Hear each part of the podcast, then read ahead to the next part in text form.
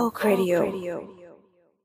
สวัสดีครับ สวัสดีครับ และนี่คือ Tech Talk EP ที่สามนะครับ เย้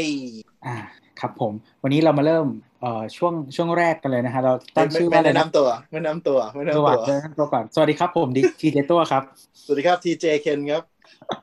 ตอนที่สามก็ยังไม่เลิกหัวเราะเลยอะต่อไปดูกันกี่ตอนไปพูดรายการอื่นก็ยังหัวเราะเลย มันไม่ใช่แค่รายการอื่นแล้วตอนนี้แม่งโดนบูลลี่ไปทั่วแล้วเว้ยแม้กระทั่งแฟนๆรายการ เราต้องพราวสิเราต้องพราวจัดไปจัดไปเป็นตำแหน่งกิตติมศักดิ์จากพี่แอนนะครับ ครับผมอะมามาช่วงแรกเราชื่ออะไรนะ เราตั้งชื่อยัง อะไรอะเทคเทคจ็อกแจ็คจอแจปะเอาเดี๋เรายววะไม่ได้เจียวจ้าวอะไรหรออะไม่เจียวเจียวจ้าวคือจริงๆคือหยิบหยิบอะไรมาด่าปะใช่ไหมใช่ไหมอ๋อโอเคโอเคเทคจ็อกแจ็คจอแจนะครับ รู้สึกจะได้มาจากแฟนรายการท่านหนึ่งมั้งใช่ไหมผมเดี๋ยวเดี๋ยวก็อ่านไปเดี๋ยวก็เจอจำไม่ได้เหมือนกัน เอออืมจัดไป อะไรวะ เตรียมพร้อมมากนะครับอะมาเริ่มที่กันเลยนะครับ ข่าวแรกวันนี้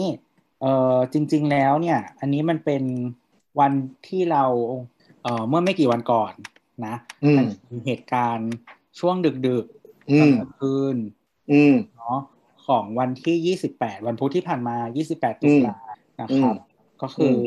ถ้าใครเป็นชาวทวิตเตอร์เนาะเล่นเล่นๆอยู่เอ่อ refresh feed ไม่ขึ้น อืมอืมลมล่มนะฮะก็คือล่ม แล้วก็จริง ๆ วันนั้นในในกลุ่มไอสามโคกเรดิโออะไรอย่างเงี้ยอืมมีแบบพิมพ์มาเอ้ยใครเข้าทวิตเตอร์ไม่ได้บ้างนู่นนี่นั่นอืมใช้เน็ตอะไรนู่นนี่นั่นอะไรอย่างงี้อืมก็คือทุกคนเข้าไม่ได้ เสร็จแล้วก็มีน้องคนนึงนะครับ เขาบอกว่าเฮ้ยพี่แต่ผมเข้าได้นะ ผมอยู่ประเทศ fatherland ประเทศที่พ่อของเราอยู่ ใช่ครับเขาเรียก fatherland ก็เฮ้ยเขาบอกว่าผมเข้าได้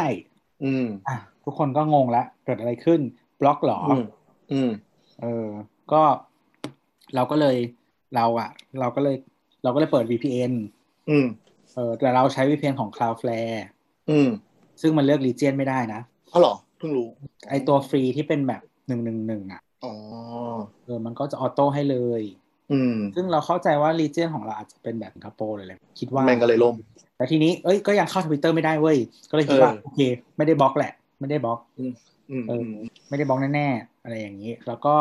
ก็เลยมีคนลองมุดไปที่อื่นอะใช้ทวิเอ่อใช้ VPN ที่ที่เลือก region ได้อะไรอย่างเงี้ยพี่แต้มก็ลองมุดไปแบบไต้หวันเลยเล่นได้ อืมอืมอืมอ้าวแสดงว่าบล็อกทั้งเซาท์อีสเอเชียเปล่า เออแล้วทีนี้ก็เลยก็มีคนมีคนที่มุดออกไปแล้วก็ทวีตอยู่อะไรประมาณเนี้ยอืมแล้วก็คือมันลักษณะการคือเราถ้าใช้ฟีดใช้อะไรไม่ได้ แต่ว่าลิงก์ที่เป็นแบบ t.co อะ กดได้ทั้งหมดเอออือมแล้วก็เหมือนแบบ คืออย่างใช้ Telegram อะคนที่คนที่ส่งลิงก์ทวีตมา Telegram มันจะมี preview กดดูอืมรูปแล้วกดดูข้อแล้วกดอ่านข้อความใน Telegram อะได้ แต่กดลิงก์เด้งออกไปอะใช้ไม่ได้อ๋อก็แสดงว่าล่มเป็น region ล่มเป็นบางประเทศอย่างนั้นใช่ไหมเออ แล้วก็เราก็เช็คดูเรื่อง API API ทำงานอืมทั้งหมด อืมเออใช่ที่มีคน cap มาแบบเข้าไปหน้าเว็บ เช็คมันจะมีพวก Twitter Facebook หรือ service อะไรก็ตามเออะอมันจะมีเว็บที่เอาไว้เช็คว่าแบบสถานะอืมการทำงานเป็นยังไง แล้วเหมือนคนที่ไปแคปมาแบบไออีเว็บทวิตเตอร์บอกใช้งานได้ทุกอย่างจ้าไม่มีปัญหาอืม ไม่แต่แต่แต่จริง ๆ ก็คือเราเรามีไอ้ที่ต่อ API อยู่อะดึงได้อืมแต่ว่าอืมแต่ว่าเวลาเล่นปกติอะไม่ได้แต่เออ API ดึงได้อยู่จริง ๆ เออ นั่นแหละ ก็ปรากฏว่าเขาก็ release map เป็น outage map ออกมาก็คือว่ามันโดนทั้งหมดเนี่ยก็คือทั้งภูมิภาค C ก็คืออ่าอาเซียนเราเนี่ยเนาะแล้วก็เอเชียใต้อย่างนี้อืมอินโดงอินเดียอะไรก็โดนกันไป อืม มันมันสักพักหมันึ่นงอะประมาณเกือบมันเกิดจากชั่วโมงนะ อ่ามันเกิดจากทางเทคนิคเขาใช่ไหมใช่ใช่อ๋อก็เหมือนเรายังไม่เจอว่ามันเกิดจากอะไรที่เขาแน่ชัดเลยประมาณเออ แต่ดูเหมือนก็มันเหมือนกับมันล่มไม่ไม่เขาเรียกว่าอะไรนะแป๊บเดียวมันก็เลยเหมือนไม่ได้มี report ไม่มีอะไรออกมา แต่ก็ไหนๆมาเรื่องข่าวนี้เนาะว่าล่มไม่ล่มอะไรยังไง ก็แนะนำแฟนๆรายการละกันว่าสองอย่างที่ควรทำก็คืออันดับแรกถามเพื่อนว่ามึงเข้าได้ไหมอืมในประเทศเดียวกันถ้าเพื่อนยังเข้าได้ มึงก็ไปเช็คเน็ตอันดับแรกนะเช็คเน็ตเช็คคอมตัวเอง แต่ถ้าเริ่มทั้งประเทศทั้งเพื่อนเนี่ยล่มพยายามไปดูเว็บอ่า official ส่วนใหญ่พวกไม่ว่าจะเป็น Google เหมือนตอนที่ Google ได้ล่มอะนะอืม Google Drive Facebook เนี่ยมันจะมีเหมือนกับเช็คว่า service เป็นยังไง อย่าง Google มันจะมีแยกอืมอืม status แต่ละทุก product เลย ว่าแบบ product นี้เกิดอะไรขึ้นเกิดอะไรขึ้นเกิดอะไรขึ้น ถ้าเข้าไปแล้วอ่า status ยังใช้งานได้หมดเขียวหมด สิ่งที่เช็คต่อไปก็คือดูว่ามันเกิดจากเป็นเป็นกลุ่มเป็นอะไรหรือเปล่า เวลาเราใช้เราจะใช้เว็บที่ชื่อว่าส่วนตัวนะใช้ is it down right now แต่มันจะมีหลายเว็บเลยที่ที่คล้ายๆอย่างเงี้ยก็ไปดูว่าแบบมีคนบ่นหรืออะไรยังไงไหมเพราะว่าพวกเนี้ยบางทีเขาจะจับ stream จากคนบ่นจากเอฟเฟกจากการเชื่อมต่อที่มันแบบอยู่ๆมันตัดออกไปอะ่ะโดยที่บางที official ยังไม่รู้เลยนะว่า service ตัวเองล่มพวกนี้จะเร็วกว่า มันจะจับ stream จับอะไรมาอะไรเงี้ยพยายามไปดูตรงนั้น เออใช้ดีอยู่แล้วก็แบบใช้เช็คได้จริง ๆ ว่าแบบรัฐบาลไม่ได้บล็อกนะโว้ยอะไรเงี้ยแต่แต่บ้านเราส่วนใหญ่อะบล็อกมันเป็นบล็อกแบบ ไม่ค่อยนี่เท่าไหร่อะก็เข้าผ่าน HTTPS บางทีมันก็ผ่านแล้วคือบ้านเราเหมือนบล็อกแบบบล็อกเท่าที่กฎหมายทำได้ ซึ่งการใช้โปรโตคอล HTTPS มันก็มันทะลุพวกนี้หมดอยู่แล้วอะมันเลยเหมือนบล็อกไม่ค่อย effective เท่าไหร่ก็คือถ้าถ้าเว็บไซต์ทั่วไปส่วนใหญ่ ในตอนนี้ถ้าถ้าถ้าถ้าที่ถ้าที่บล็อกกันก็คือใช้ผ่าน HTTPS ก็จะผ่านอ่าจริง ๆ วิธีวิธีบล็อกอีกอันหนึ่งที่ที่ได้ผลนะนะก็คือบล็อก IP แต่บ้านเราเนื่องจากว่า ISP มันแจกสิ่งเขาเรียกว่า IP มันเป็น Dynamic IP ไงมันเพราะฉะนั้นเออมันมันบล็อกตูมเดียวไม่ได้ เพราะถ้าไปบล็อกปุ๊บบางทีมันไปบล็อกมั่วซั่วเละเทะเลยคราวนี้มันยิ่งแบบเป็นเรื่องไปกันใหญ่ มันก็จะเลยเดี๋ยวยุคสมัยนี้ก็ค่อนข้างบล็อกยาก แต่ถ้าเว็บไซต์คุณเป็นแบบเก่า HTTP อย่างเดียวเนี่ยบล็อกง่าย แค่แบบแปะ address แปะอะไรปุ๊บ รัฐบาลเขาตัดออกจากท่อได้เลย แต่ว่าพวกจริงๆ ส่วนใหญ่พวกแอป หรือว่าโซเชียลมีเดียหลาย ๆ อย่างจะบล็อกค่อนข้างยากเพราะว่ามันไม่ได้มาจากที่เดียว อะมันจะมีมันจะมีวิธีวิ่งไปหลายรูหลายดีเลย หลายเซิร์ฟเวอร์เซิร์ฟเวอร์เขามีกระจายอยู่ทั่วโลกที่สามารถมันจะวิ่งไปหาได้ จริง ๆ อะ ระดับโซเชียลมีเดียเนี่ยเซิร์ฟเวอร์หรือหรือ cache ที่เขามีอะมันล่มแบบตลอดเวลา แต่ว่าตัววิธี redirect ของเขามันจะฉลาด มันจะวิ่งสับไปสับมาหาทางหนีของเขาได้ตลอดอืมประมาณนั้นมีฐานข้อมูลอยู่หลายใช่ แล้วก็จริง ๆ พวก แอป หรือว่า service บางอย่างอะบางทีเขาไม่ได้มีเซิร์ฟเวอร์ของตัวเองเขาไปเช่าพวกแบบ Amazon Web Service AWS หรือว่า Microsoft หรือ Google หรืออะไรก็ตามอะก็การบล็อกก็จะยากยิ่งขึ้น เพราะว่าถ้าสมมติเราจะบล็อก Amazon Web Service ก็คือมันจะมีสิ่งที่ล้มไปแบบเยอะมากๆเพราะฉะนั้นอ่าคือมันมันเหมือนกับเขาเรียกว่าเขาไปที่เรียกว่าเช่าคลาวอะเนาะคือ storage อย่างเงี้ยก็คือเราไปเช่าไปเช่าเขา คือถ้าถ้าใครยุคสมัยเล่นเน็ตสมัยก่อนจะรู้สึกรู้รู้จักคำนี้ว่าเช่าโคโลอะอ่าอ่า co-location เออ นั่นแหละคล้ายๆกันอ่า AWS หรือพวกนี้ก็คล้ายๆ หลักการโคโลสมัยก่อนแต่ว่าอันนี้ก็คือใหญ่กว่ามาก และถ้าสมมติรัฐบาลบอกว่าเว็บ Tech Job Thailand ปล่อยข่าวล้มล้างจะบล็อกมันทิ้ง แล้วถ้าบนเราไปฝากบน AWS ก็คือ มันจะบล็อก AWS การเชื่อมต่อ AWS จากคนไทยทั้งหมด ซึ่งรับรองประมาณบริษัทระดับ ทั่วประเทศเราไม่ต้องใช้เยอะมาก ใช่ เออ ก็จะเป็นปัญหาอะไรเงี้ยเขาก็เลยแบบยิ่งไม่กล้าบล็อกไปกันใหญ่ เวลาแบบใครทำงานพวกสายอะไรเหมือนแบบมีมีแบบเซิร์ฟออนไลน์ service อะไรเงี้ยลูกค้าถามว่าเออแบบเว็บแบบเป็นยังไงบ้าง secure นั่นอะไรอย่างเงี้ยตอบว่าอ๋อเซิร์ฟเวอร์อยู่สิงคโปร์หมดเลยครับ แต่แต่คือมาด้วยความสะดวกอย่างนั้นก็จะมีข้อเสียคือถ้า อี AWS ล่มเนี่ย มึงก็เตรียมชิบหายหลายเว็บพร้อมกัน ซึ่งหลังๆ แม่งล่มบ่อยด้วย อืม แต่ก็มีหลาย region เนาะแต่ว่าจริงๆหลักๆในบ้านเราอะ ไม่มีมีผู้ให้บริการแบบเนี้ย อยู่ที่เป็นระดับใหญ่อะ แต่ว่าเป็นเจ้าจีน เจ้าฝรั่งไม่มีเลยจ้าไม่มีใครเข้ามาลงเฮ้ยป้ามี Microsoft ปะมันไม่ใช่มันไม่ใช่เลเวลนั้นปะคือเออใช่คือของไทยมันเหมือนเป็นเซลล์ออฟฟิศแล้วก็คุณก็แค่เอาไงเดียเหมือนกับไป ไปฝากทางนู้นมั้งถ้าจำแต่ไม่มันผิดมีเซิร์ฟเวอร์ออฟฟิศที่เป็นเหมือนแบบพาร์ทเนอร์กับพาร์ทเนอร์กับ AS หรืออะไรประมาณนี้เออเออเออแต่เราเราเราไม่ค่อยสายเทคนิคลงไปตรงนั้นเท่าไหร่แต่รู้ว่าเมืองไทยเมืองไทยอะมีเซอร์วิสตรงนี้อยู่ แต่ไม่รู้ว่าเขาไปไปฝากไปอะไรยังไงที่ไหน อันนี้ไม่แน่ไม่แน่ใจ จะมี Huawei Cloud นะฮะของเรารู้สึกจะเป็นจะเป็น Microsoft แหละที่ใหญ่ที่ใหญ่ AWS ก็เหมือนกับมี sales rep บ้านเรา มี sales rep มี sales rep อืมแต่เหมือนแบบก็ต้องไปแบบไปอ้างอิง original อยู่ดีอ้างสิงคโปร์จำไม่ได้ประเทศไหนสิงคโปร์ใช่ไหมเออ แต่แบบมี sales rep เออมันอยู่เยอะ technical พอมากสมควรใช่ แต่ก็สรุปก็คือเหมือนกับยุคสมัยนี้คือยิ่งถ้าเป็น service ใหญ่ๆการล่มมันมันเกิดขึ้นได้ แต่ว่าโอกาสที่จะโดนบล็อกโดนสกัดโดนอะไรเงี้ยยากยากขึ้นมากแล้ว ยกเว้นแต่เป็นระดับที่แบบ global เขาเล่นกันเอง อย่างเช่นแบบเขาเรียกอะที่เหมือนกับยุคหนึ่งที่มี anonymous hack อย่างนั้นนะอันนั้นก็เป็นเรื่องนึงเลยอืมแต่เออพวกเราจำไม่ได้ว่าทำไมวัน Facebook Facebook ที่เข้าไม่ได้นี่ก็คือ Facebook เป็นคนบล็อกให้นะฮะใช่ใช่ใช่ใช่ใช่ก็คือเหมือนกับ คือมันก็เขาจะไงเขาก็จะเคารพกฎหมายพื้นฐานคือหมายถึงว่ามันก็จะมีบางคอนเทนต์ที่ YouTube กับ Facebook เนี่ยประจำเลยก็คือแบบอืมไม่โอเคจริง ๆ จ้าเขาก็พร้อมที่จะบล็อกให้ แล้วเขาก็จะมาสรุปรายปีว่าบล็อกไปกี่เว็บกี่ลิงก์โดยเงื่อนไขประมาณไหน ขอเท่าไหร่แล้วบล็อกให้จริงเท่าไหร่ อืม ประมาณนั้นเออแต่วันพุธคือแบบเราไม่ได้ตามไม่ไม่ได้มีเดือดร้อนเรื่องนี้เลยเนื่องจากว่าวันพุธเราก็นั่ง เราสั่งของออนไลน์มาแล้วนั่งประกอบอยู่ วันพุธก็คือเราอะอัดสาวสาวๆอยู่อ๋อเอารายการนี้ออกก่อนดีกว่าวันพุธนี้ก็คืออัดสาวสาวๆอยู่นั่นแหละแล้วก็แบบคุยไปด้วยแล้วก็ทุกคนก็ก้มหน้าก้มตา นะฮะไทยไทยไทยเอออ๋อสปอยเลยได้ข่าวว่าเลยได้กี่วข่ากัวบว่าคุยคุยยาวเลยใช่ป่ะเพราะมันล่มเลยได้เอนั่งตั้งอใจใช่ ก็แล้วคือแบบเป็นโรคจิตอะก็คือเหมือนแบบอะเข้าไปแล้วรู้ว่าล่มใช่ป่ะแล้วกดออกมา แล้วไปกดอย่างอื่นแล้วกดกดทวิตเข้าไปอีก แล้วก็แบบอะเอาล่มนี่หว่าเอาลืมเสพติดแล้วมันคืออาการเดียวคนเปิดตู้เย็นโดยที่ไม่รู้จะกินอะไรเป็นคือเป็นบ่อยมากที่แบบเข้าทวิตเตอร์แล้วเอาแล้วออกมาหน้าโฮมแล้วก็กดเข้าทวิตเตอร์ใหม่ เออนั่นแหละ หรือบางทีก็แบบเข้าทวิตเตอร์แล้วก็ออกมาหน้าโฮม แล้วก็กดเข้าทวิตบอทแล้วก็แบบเนี่ยเข้าทำไมวะก็ออกติดละมึงติดละมึงมาครับต่อไป เรื่องถัดมานะครับ ก็จริงๆช่วงเนี้ยเป็นช่วงที่หลาย ๆ บริษัท tech อะเขาก็มีประกาศผลประกอบการนู่นนนั่นอะไรอย่างนี้เนาะแต่ว่าอ่าใช่อันนี้จะมีข่าวที่เราหยิบมาก็คืออ่ามันจะมีบริษัทที่เขาศึกษาเกี่ยวกับเอ่อเขาเรียกว่าอะไรอะ ยอดขายเนาะของพวกสมาร์ทโฟนต่างๆ ชื่อ IDC อืมอืม ซึ่งอันเนี้ยเขาออกผลของไตรมาสที่แล้วนะครับ ไตรมาสสามเนาะก็คือตอนนี้เริ่มเข้าอ่าใช่ไตรมาสสี่ไตรมาสสามก็จบไปแล้วเขาก็เลยรวบรวมผลออกมาให้ อืม ก็เขาบอกว่า เอ่อตอนเนี้ยส่วนแบ่งของผู้ให้ผู้ผลิตสมาร์ทโฟน อันดับหนึ่งก็คือซัมซุงอืมอยู่ที่ประมาณ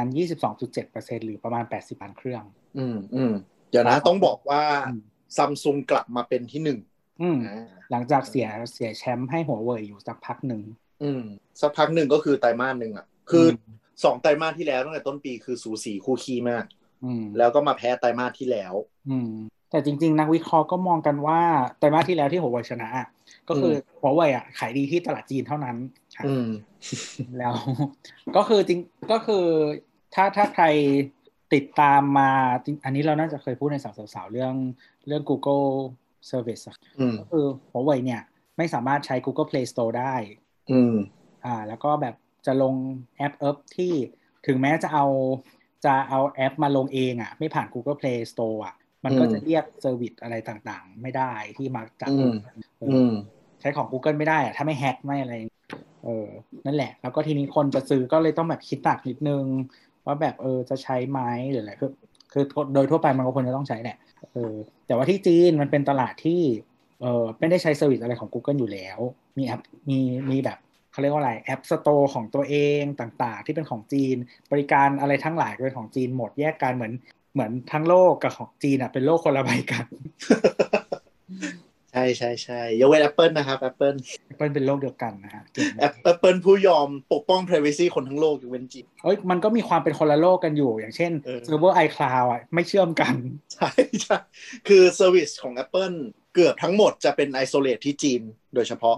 ให้จีนโดยเฉพาะ เพราะว่าเหมือนกฎหมายเขาไงว่ารัฐบาลมันมีสิทธิ์อะไรสักอย่างอะ มันจะนั่นอยู่ ก็คือเป็นแบบเออนั่นแหละเหมือนกันก็เป็นแบบ the rest of the world แล้วก็ China อืมนั่นแหละ คือคืออี report เนี้ยมันนับจำนวนเครื่องขาย มันไม่ได้ดูว่าแบบ Market Share แต่ละประเทศเท่าไหร่ด้วย เพราะฉะนั้นจีนที่มันมี volume ซื้อกันเยอะ มันก็จะเลยกลายเป็นแบบโดดขึ้นมาพอสมควรอืมแล้วก็เข้าใจว่าหัวเว่ยเนี่ย อย่างคือมันแบน Google มันโดนแบนประมาณปลายปีที่แล้ว ถ้าจำไม่ผิด ช่วงนั้นน่ะ มันโดนแบนก็จริง แต่ว่าเครื่องที่มันเปิดตัวไปแล้ว เครื่องที่ยังขายขายไปได้แล้วอ่า มันก็ยังขายได้อืมมันก็เลยยังไม่กระทบแบบหลายประเทศเท่าไหร่จนนำไตรมาสสองเนี่ย คือมันเป็นไซเคิลเปิดตัวของหัวเว่ยเขาใช่ไหมเขาเปิดตัวมาก็คือแบบไม่มี Google แล้ว เป็นแค่แบบระบบของหัวเว่ยเองอะไรอย่างเงี้ย มันก็เลยกระทบนอกตลาดนอกประเทศพอสมควร คือแบบ Market Share ดรอปแบบห้าเปอร์เซ็นต์อะเยอะนะ คือเหมือนจริงๆ มันมีเลขของไทยอะ ถ้าถ้าถ้าเราจำไม่ผิดก็คือแบบแทบจะดิ่ง คือดิ่งลงไปแบบติดพื้นเลยอะ คือน่าจะติดอยู่ เพราะว่าดูจากที่แบบเราไม่มีตัวเลขนะ แต่เรา observe ได้ว่าแบบร้านที่เป็นแบบ เอ่อหัวเว่ยโชว์รูมอย่างเดียวก็คือแบบหายเกลี้ยงอืมกลับไปแบบฝากขายในในช็อปมือถือทั่วไปแทนอะไรเงี้ยมก็คือแสดงว่าน่าจะกระทบพอสมควร ถึงแม้ว่าช่วงแรกๆ ก็คือจะแบบจะลักไก่กันได้ sideload กันได้ แต่ว่าเหมือน Google ก็ไล่ปิดไล่อะไรพอสมควรหลังๆก็ลำบาก แต่ก็ต้องชมชมหัวเว่ยเขาในเมืองไทยนะที่ ตัวหัวเว่ย AppGallery อะ app store ของเขาอะอืมก็ก็ก็วิ่งเร็วพอสมควรคือแอปหลัก ๆ ก็เริ่มไล่ขึ้นมาครบเหมือนกันอืมแต่ก็รอดูกันต่อไป ก็จริง ๆ ของธนาคารธนาคารอะไรอย่างเงี้ยก็มากันอ่าน่าจะเกือบครบแล้ว แต่ว่าอ่าคือจริงๆจะบอกว่าแบบแม้แต่ Android ปกติแอปธนาคารอะ ยังตามไม่ทัน iOS ไม่เดี๋ยวนะ อันนี้อันนี้ในในฐานะไม่ใช่แฟนบอย Apple ขอดีเฟนต์นิดนึงเว้ย คือแอป Android อ่าแบงค์ที่ระบบ IT ดีอะ อืม Android กับ iOS อะใช้คู่กันได้แทบไม่มีปัญหา คือคือไม่อยากยก BBL อะไรนะเช่น BBL จริงเหรอจริงเหรอไม่คือ BBL อะก็เขาก่อนที่เขาจะเปลี่ยนเป็นแอปใหม่อะเหมือนเข้าใจว่า Android อะเพิ่งใช้พวกระบบไอ้ biometrics ได้ก่อนที่จะเปลี่ยนเข้าใจไหมเฮ้ยจริงดิมันขนาดนั้นเลยเหรอวะอืมโอเค อะ ไม่เดี๋ยวตอนก็นั้นคุจะยบกัอบกว่าพี่แอนอะแล้วเราก็ถามว่าแบบอ้าวทำไมใช้ไม่ได้คือเราใช้ได้มาหลายปีแล้วโอเคไม่ โอเค เดี๋ยวจะพูดว่าไงดี มันมีอย่างนี้ หลายธนาคารธนาคารที่ระบบไอทีเขาดีเนาะ Android กับ iOS อะแทบจะใช้คู่ขี้กันได้เลย แล้วก็ต่อให้คุณเป็นคนทรงอ่าซนลง iOS beta Android beta ก็จะยังใช้ได้ค่อนข้างเร็วแบบเร็วอะอืมแต่ยกตัวอย่างว่ากันอะไรแบบคือ SCB กับกสิกรเนี้ยโอเค ไม่ค่อยมีปัญหาอืมแต่แบบถ้าคุณลงไปแบงค์ลองๆอะแค่คุณอัพ iOS beta ซึ่งบางทีแบบมันไม่ได้ไปแตะอะไรถึง core feature เว้ย แม่งพังใช้ไม่ได้ รุ่นนี้นั่นไม่ได้อะไรเงี้ย แล้วเหมือนกับ e Android อะมันมีปัญหาเรื่อง อย่างที่ที่รู้กันอยู่แล้วก็คือแบบมันมีหลายรุ่นหลายแบบหลายอย่างเงี้ยหนูก็ชอบแบบเออเออต้องต้องๆซึ่งแบบถ้าคุณไม่ไปแตะเบต้าก็ยังพอไปได้อยู่สมควรหลังๆแบบ Android มันทำดีขึ้นเยอะไงเรื่องของการฟอกแต่แบบใช่เมนฟีเจอร์มันไป iOS ก่อนจริง ๆ ประเทศนี้อะกลับมากลับมายอดขายอ่าก็เออจริง ๆ แล้ว แล้วก็ถัดมาจากหัวเว่ยก็คือเสี่ยวมี่แล้วก็ Apple Xiaomi น่าสนสิบเปอร์เซ็นต์ อ่าเสี่ยวมี่น่าสนใจตรงที่ขึ้นมาเป็นอันดับสามแล้วก่อนหน้านี้เป็นอันดับสี่ไล่ Apple ขึ้นมาอยู่เรื่อยอืมแต่ก็เข้าใจว่าส่วนหนึ่งก็คือน่าจะมีปัจจัยอย่างหนึ่งก็คือตอนเนี้ยตลาดสมาร์ทโฟนอันดับหนึ่งของโลกแล้วคือจีน อันดับสองอะก็คืออินเดียๆอืมซึ่งแบรนด์ที่ popular ในอินเดียก็คืออมเสี่ยวมี่กับซัมซุงอืมอืม เนาะถูกต้องส่วนในจีนก็อาจจะมีหัวเว่ยแล้วก็จะเป็นพวกแก๊ง BBK BBK ก็คือ vivo oppo อะไรก็ว่าไปอ่าใช่ใช่ใช่แต่เข้าใจว่าเหมือนกับ vivo oppo มี vivo อะที่ค่อยๆวิ่งขึ้นมาแล้วแต่เหมือนกับ vivo oppo พวกนี้ก็จะดังอยู่ในเซาท์อีสเอเชียกับจีนเป็นหลักอืมยังเจาะฝั่งตะวันตกไม่เข้าเลย บ้านคือเรามันไม่ก็บ้านเราก็เป็น vivo oppo เหมือนใช่ใช่บ้านเรา market share อันดับต้นๆเป็น vivo oppo แต่ว่า เข้าใจว่า Apple น่ะ มันจะมีความตลกอย่างหนึ่งคือไตรมาสสามอะ Apple จะดรอปทุกปี แล้วพอเปิดตัว iPhone ใหม่ปุ๊บ มันก็จะวิ่งติดจรวดขึ้นมาเป็น market share อันดับไปแบแม่บหนึ่งสองสามเออทุกปีอะเป็เป็นนอย่างเงี้ยอะไรประมาณนี้ก็มีอันนี้เป็นมีน่าบาจะงเป็นปีก็คือขึ้นเบอร์หนึ่งเลยนะ เวลาตอนที่แบบปุ๊บคือขึ้นไปเบอร์หนึ่งยอดเลยขายยอดขายแบบก็คือนี่แหละก็คือต่อมันก็คือคือเนื่องจากว่า Apple เนี่ย Product มันน้อย แล้วเวลาออกเหมือนเดิมทุกปี เออ แล้วก็คือถ้าคุณไปดูยอดขายที่แบ่งบายรุ่นอะอืม Apple อะ ก็จะติดแบบเบอร์ต้นๆตลอด เพราะว่ามันมีรุ่นน้อย ใช่ใช่เข้าใจว่าอย่าง iPhone ตัวที่เป็น standard พวก iPhone 10 11 12 อะไรอย่างเงี้ยมคือยอดขายแบบหลัก 30 ล้านเครื่องอะ คือเหมือนกับเอา flagship ของแบรนด์อื่นมารวมกันยังไม่ถึงเลย ขายดีมาก แล้วก็แล้วจะก็มีเรื่องของกำลงกำไรอะไรอย่างเงี้ยถ้าไปดูใช่ประกอบนอกจากยอดขายก็คือว่ากำไรต่อเครื่องอะไรเขามีแบบมันมีคิดอีกแบบนึงเรียกว่าทั้งตลาดอะอืมแบ่งกำไรออกมาแล้วอะอะไรอย่างเงี้ยก็คือแบบ Apple แบบรามีคือช่วงเนี้ยมันเหมือนกับตลาดสมาร์ทโฟนมันเริ่มนิ่ง คือหลายหลายเจ้าที่เป็น Android ก็เริ่มเริ่มทำกำไรกันพอสมควรดูจากราคาเครื่องอะเราจะเริ่มเห็นแล้วว่าพวก flagship มันเริ่มแบบไต่ราคาขึ้นไป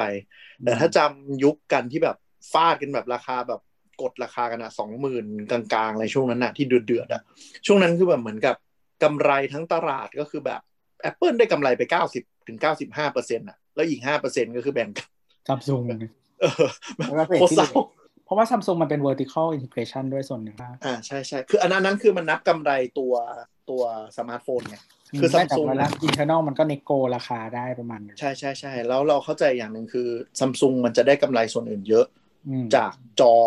จากจอพอสมควร คือหมายถึงว่าแบบ ตลาดสมาร์ทโฟนโดยรวมตัวเนี่ยซัมซุงก็ได้ค่อนข้างได้ประโยชน์เยอะอืมหรืออย่างโซนี่ก็ได้ประโยชน์จากโมดูลกล้องอะไรอย่างเงี้ยอืมก็คือแต่ถ้าไปดู e สมาร์ทโฟนอะ คือชิบหายวายป่วงกันมากทุกแบรนด์ นี่ก็เลยทำให้ LG แบบพินาศอะพอสมควรเพราะ LG ไม่ได้แบบมีเป็นของตัวเองเป็นหลักแล้วโซนี่ก็ยากเหมือนกันอืมโซนี่ก็พินาศซัมซุงเอ่อ LG ก็พินาศแต่ตอนนี้ก็คือเหมือนกับพอราคาสมาร์ทโฟนมันเริ่มขยับอะ มันก็เลยทำให้พวกนี้เริ่มกลับมาในตลาดได้ว่าแบบปรับกลยุทธ์นิดหน่อยอะไรเงี้ยอย่าง LG ก็คือกลยุทธ์คือทำมือถือแปลกไปเลยอืมโซนี่ก็คือเน้นแบบเน้นเน้นมือถือกล้องเน้นดีไซน์ที่แบบฉีกไปอะไรก็ต้องดูว่าหลังจากนี้จะยังไง อย่าเรียกว่าเน้นกล้องครับ ถ้าทำกล้องให้ดีกว่าคนอื่น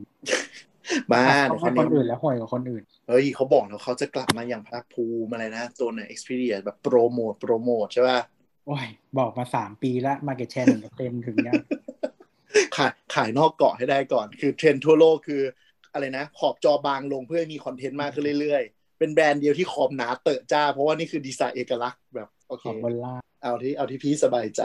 เฮ้ยแต่แต่ว่าว่ามันโอเคตรงที่มันขอบจอมันไม่โค้งนะเว้ยเออจริงมันมือถือจอโค้งแม่งจะมีเกิดมาทำไมไม่รู้บนโลกนี้โคตรเบื่อเลยแล้วเดี๋ยวเดี๋ยวกลับมาโอ้นิดนึงคือจะบอกว่า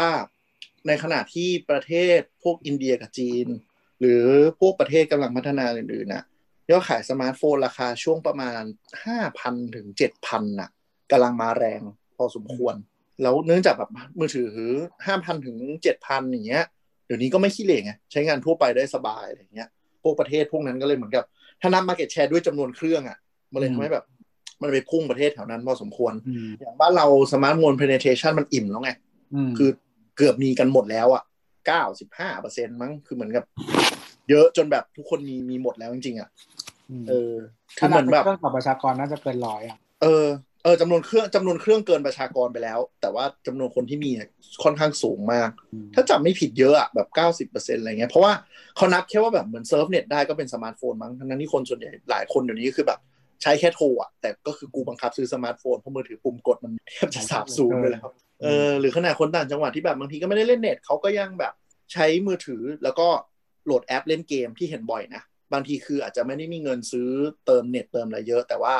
ก็ต่อ Wi-Fi โหลดเกมมาเล่นอะไรอย่างเงี้ยแก้เบื่อได้ มันก็เลยนับเป็น penetration ไงเขาดู YouTube กันเออ YouTube สุดยอดมาก เป็นแอปที่มีทุกบ้านจริงมันมีไอ้นี่ด้วย เคยไปดูแล้ว ไม่ต้องใช้แอปบางคนเขาไม่ได้ใช้แอปเขากดเขากดเหมือนรูปเออลูกจริงโลก กดรูปลูกโลกเสร็จแล้วก็แบบพิมพ์ลงไปเลยอยากรู้อะไร เสร็จแล้วแบบมีวิดีโอขึ้นมาก็กดๆเออจริงจริงจริงเดี๋ยวนี้อี Google ก็ชอบดันลิงก์ที่เป็นวิดีโอขึ้นมาเยอะมาก เคยไปแบบบางหมู่บ้านอย่างเงี้ยก็คือทั้งหมู่บ้านอะ ติดหมายแบบประมาณแบบบ้านสี่ห้าหลังเนี้ย ติดเน็ตอืมแค่จุดเดียว อ่า แล้วก็เหมือนแบบแชร์แชร์กันแล้วเดี๋ยวคนก็จะมายืนล้อมๆ ตรงโซอืนมอืมอืมคือจะเห็นแบบบางคือบางบางหมู่บ้านอะเนาะเขาจะเป็นเหมือนกับเครือญาติกันหมด ก็จะมีคนหนึงแบบติดแล้วก็คือปกติเนี่ยเราเตอร์ควรอยู่กลางบ้าน แต่นี่อืมเราเตอร์จะอยู่ริมบ้านที่ถึงทุกบ้านมากที่สุดอืมแชร์กันใช้อะไรอย่างเงี้ยครับ โอเคได้วันนี้เดี๋ยวเราก็มาเข้าเรื่องของเรานะครับ เข้าเรื่องของเราเอ่อท่านผู้ฟังก็น่าจะใครกดมา ก็น่าจะเห็นชื่อแล้วเนาะอืม อ่า ส่วนใคร เอ่อมั่วๆหมายถึงว่าแบบมันแบบกด play เสร็จแล้วมันจบแล้วมัน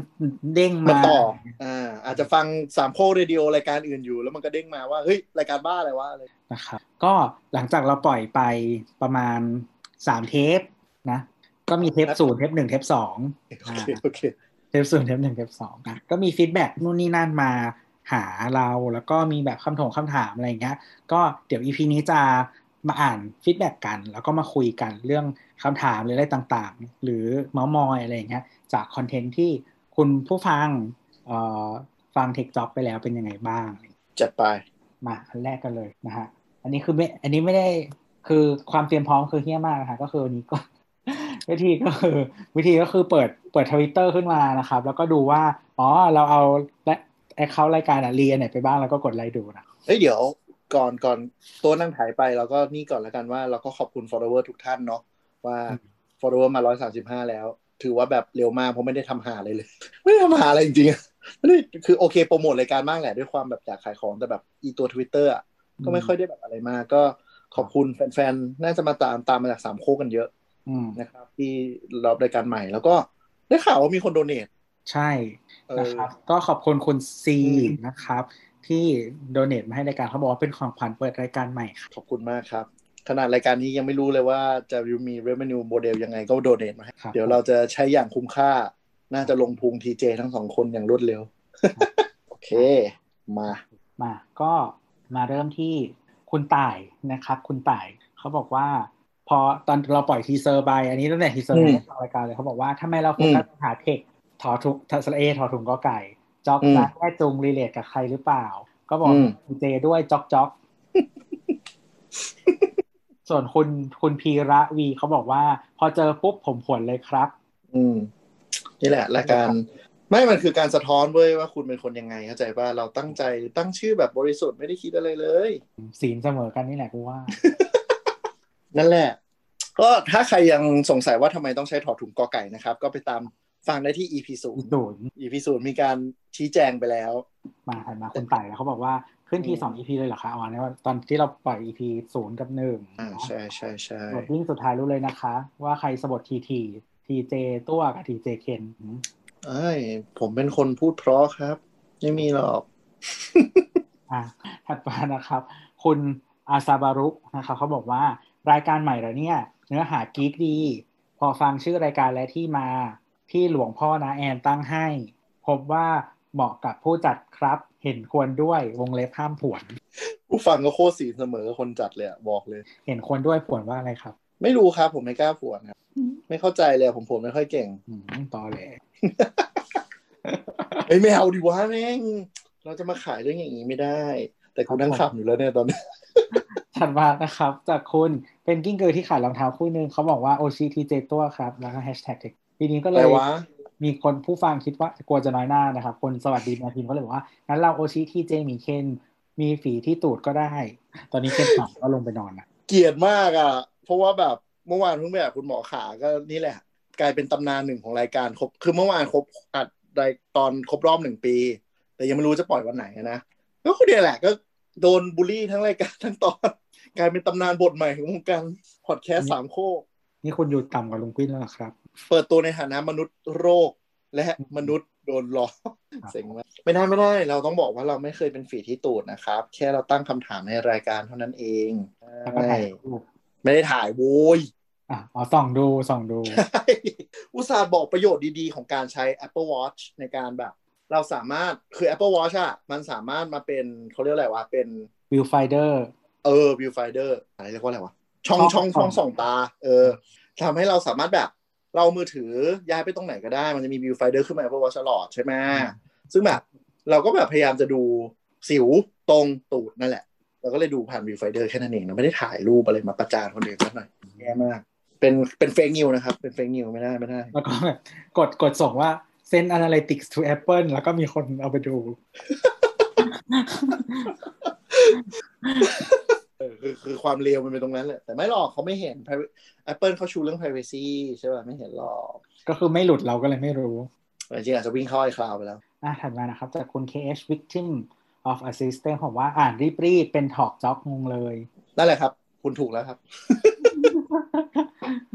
แต่มันมันมันมันมันนั่นแหละมันไม่ใช่มันไม่ใช่ถอกจ็อกอะมันถอกอะไรก็ไปลองดูแล้วกันครับผมถอกอะไรก็ได้ที่คุณชอบแล้ว คุณสวัสดีแมวพิมพ์เขาบอกว่า ขอตอนการประยุกต์ใช้ Apple Watch ที่ไม่ซ้ำใครค่ะนะครับ ก็เล่าไปแล้วนะฮะไปฟังซ้ำได้ ในคุณหมอคะ ใช่ไหมคุณหมอคะปะวะใช่ใช่ใช่ใช่ตอนซิลที่ตูดแม่งเอ้ยนี่คือต้องเปิดรายการใหม่ด้วยเรื่องนี้จริงเหรอแกเป็นตำนานตลอดกาลแน่นอนเซ็งโคตรนะครับ ทีนี้อ่าถัดมานะ ก็พี่แอนบอกว่าฟังตอนแรกแล้วอยากต่อคิวซื้อไอโฟนตอนนี้เลยตอนแรก ด่าท่านประธานงั้นเลยเหรอครับอืไม่ได้นะครับสำหรับคนที่ไม่รู้คือพี่แอนใช้เอ่อ Galaxy Note มาหลายรุ่นมากทุกรุ่นใช่ก็อะไรเนี่ยพี่แอนบอกว่า ถ้าเติมคาว่ากีเข้าไปใน Tech Talk Talk ก็จะเป็นถอกอจอถกจอถกอะไรก็ไปคิดเอาช่วงตอบคำถามเราจะมีอะไรมันอย่างนี้ตลอดเลยเหรอภาพลักษณ์รายการเสียใช่ไหมไม่ต้องบอกดิว่า เดี๋ยวนะ ต้องบอกว่ามันจากคอนเทนต์จากแฟนๆรายการเราวะ แม่งเฮ้ยสีนเสมอกันจริง โอเคจากคุณอะก่อนนะข้ามไปก่อนอะจากคุณนี่คือที่ขาดรองเท้าคู่หนึ่งเขาบอกว่าอยากฟังเรื่อง 3G 4G 5G ช่วยแก้หมีที่ตูดหมีเคนเกี่ยวอะไรวะเนี่ยเห็นไหมมันเป็นการบูลลี่อย่างหนึ่งเห็นปะเนี่ยแหละแย่มากไม่แต่ว่าเออเรื่อง 3G 4G 5G หรือเทคโนโลยีแต่ 2G อะไรเงี้ย คิดอยู่ว่าจะเดี๋ยวเดี๋ยวจะอาจจะตอนหนึ่งแต่พยายามจะแบบพยายามทำให้มันง่าย จริง ๆ ไม่อยากอืมคือจริงๆไล concept รายการอะไม่อยากให้เป็นรายการที่อินฟอร์มอืมมากหมายถึงว่าไม่ได้อยากให้แบบ เราไม่ได้อยากให้ความรู้อะใช่เออจริง ๆ ก็คืออยากจะอธิบายคร่าวๆ แล้วก็ด่าความ จริง ๆ จะบอกนะ 3G 4G 5G เนี่ยถ้าจะเล่าให้เชิงด่าเนี่ยมีเรื่องสนุกเยอะมาก เช่น โดยเฉพาะอเมริกานะ 4G อเมริกาคือสิ่งที่ตอแหลเป็นต้น 5G ก็ตอแหลมมันแล้วจ้า เอออะไรอย่างเงี้ย คืออย่างจะบอกว่าตอน อันนี้อันนี้แบบเล่าให้ฟังเป็นเกร็ดทุเรศทุเรศแล้วกันคือ 4G บ้านเราอะมันคือเทคโนโลยี LTE ใช่ปะซึ่งเป็นตัวใหม่เลย แต่แบบอเมริกาคือประมาณว่า 3G กูอะรุ่นปลายๆอะเร็วแล้ว กูขอหน้าด้านตั้งชื่อ 4G เลยแล้วกัน แล้วเอามาใช้หน้าตาเฉยเลย รู้สึกว่าเหมือนคือ 3G ปลายสุดของ 3G อะมันจะเป็นแบบอืม HSPA อะไรประมาณเนี้ย อ่าใช่ซึ่งเหมือนบางคนก็จะเรียกแบบ 3.5G อะไรก็ว่าไป คือที่มัอนเมมันริเดี๋ยวกานะเออเออเอออเมริกาเหมือนตอนนั้นยังไม่ถึง HSPA เลยก็เรียกว่า 4G แล้วอะอ่าคืออย่างนี้มันเกิดจากมันเหมือนแบบดาวนัก็คือมันเหมือนมันมีมันมีนิกเนมเรียกว่า 3.5G 3.9G คือ 3.9G คือเหมือนแบบ 3G อันสุดท้ายที่มันดันไปไม่สุดแล้ว แล้วมันต้องขึ้นเทคโนโลยีใหม่ก็คือ LTE E 3.9G อะคือรู้สึกเป็น SPA plus อะไรอย่างเงี้ยแล้ว E เทลโคที่อเมริกาว่าประมาณว่า เฮ้ย กูใช้อันเนี้ย แล้วกูมัน 3.9 ใช่ป่ะ 3.9 ต้องปัดขึ้นอะไร ปัดเป็น 4 ถูกป่ะงั้นกูเรียก 4 อย่างอย่างเฮียขอเรียกว่าอย่างอย่างเฮียคือขอดาวรายการคือมึงไม่ควรจะแบบหน้าด้านตั้งชื่อเป็น 4G อะไรอก็ย่างเงี้ยตอนนี้ A- AT&T อะก็อืมจริงๆ ก่อนจะลอน 5G เนี่ย เขาก็ตั้งชื่อเอ่อตั้งชื่อ LTE Advanced อะว่า 5GE 5G Evolution ใช่ คือคือคือแบบ เนื่องจากว่าอยากจะบอกว่าถ้าบางคนอาจจะแบบไม่ได้ตามข่าวอะไปตามเทคโนโลยีฝั่งอเมริกาไม่ได้เลยนะ คือแบบเล่น marketing กันทุเรศมากแบบทุเรศจริง ๆ คืออย่างที่บอกคือตอนนั้นที่แบบคือหากันว่าอเมริกามี 4G แล้วอะคือมันส้นตีนมากมันคือเอาแบบ 3.9G ซึ่งมันแบบเป็นเทคโนโลยีของ 3G อะไปตั้งว่า 4G แล้วแบบไปจด commercial term ว่านี่คือ 4G เทคโนโลยีเว้ยแต่แบบองค์กรสากลเขาไม่ยอมรับว่าเป็น 4G อืมแล้วก็มันมีมันมีดราม่าอีกเยอะมากว่าเดี๋ยวไว้มีโอกาสมานั่งรวบรวมข้อมูลจะเล่าให้ฟังว่าแบบ เออ เป็นเรื่องที่แบบ ตลกแต่ถ้าอยากได้ความรู้แนะนำว่า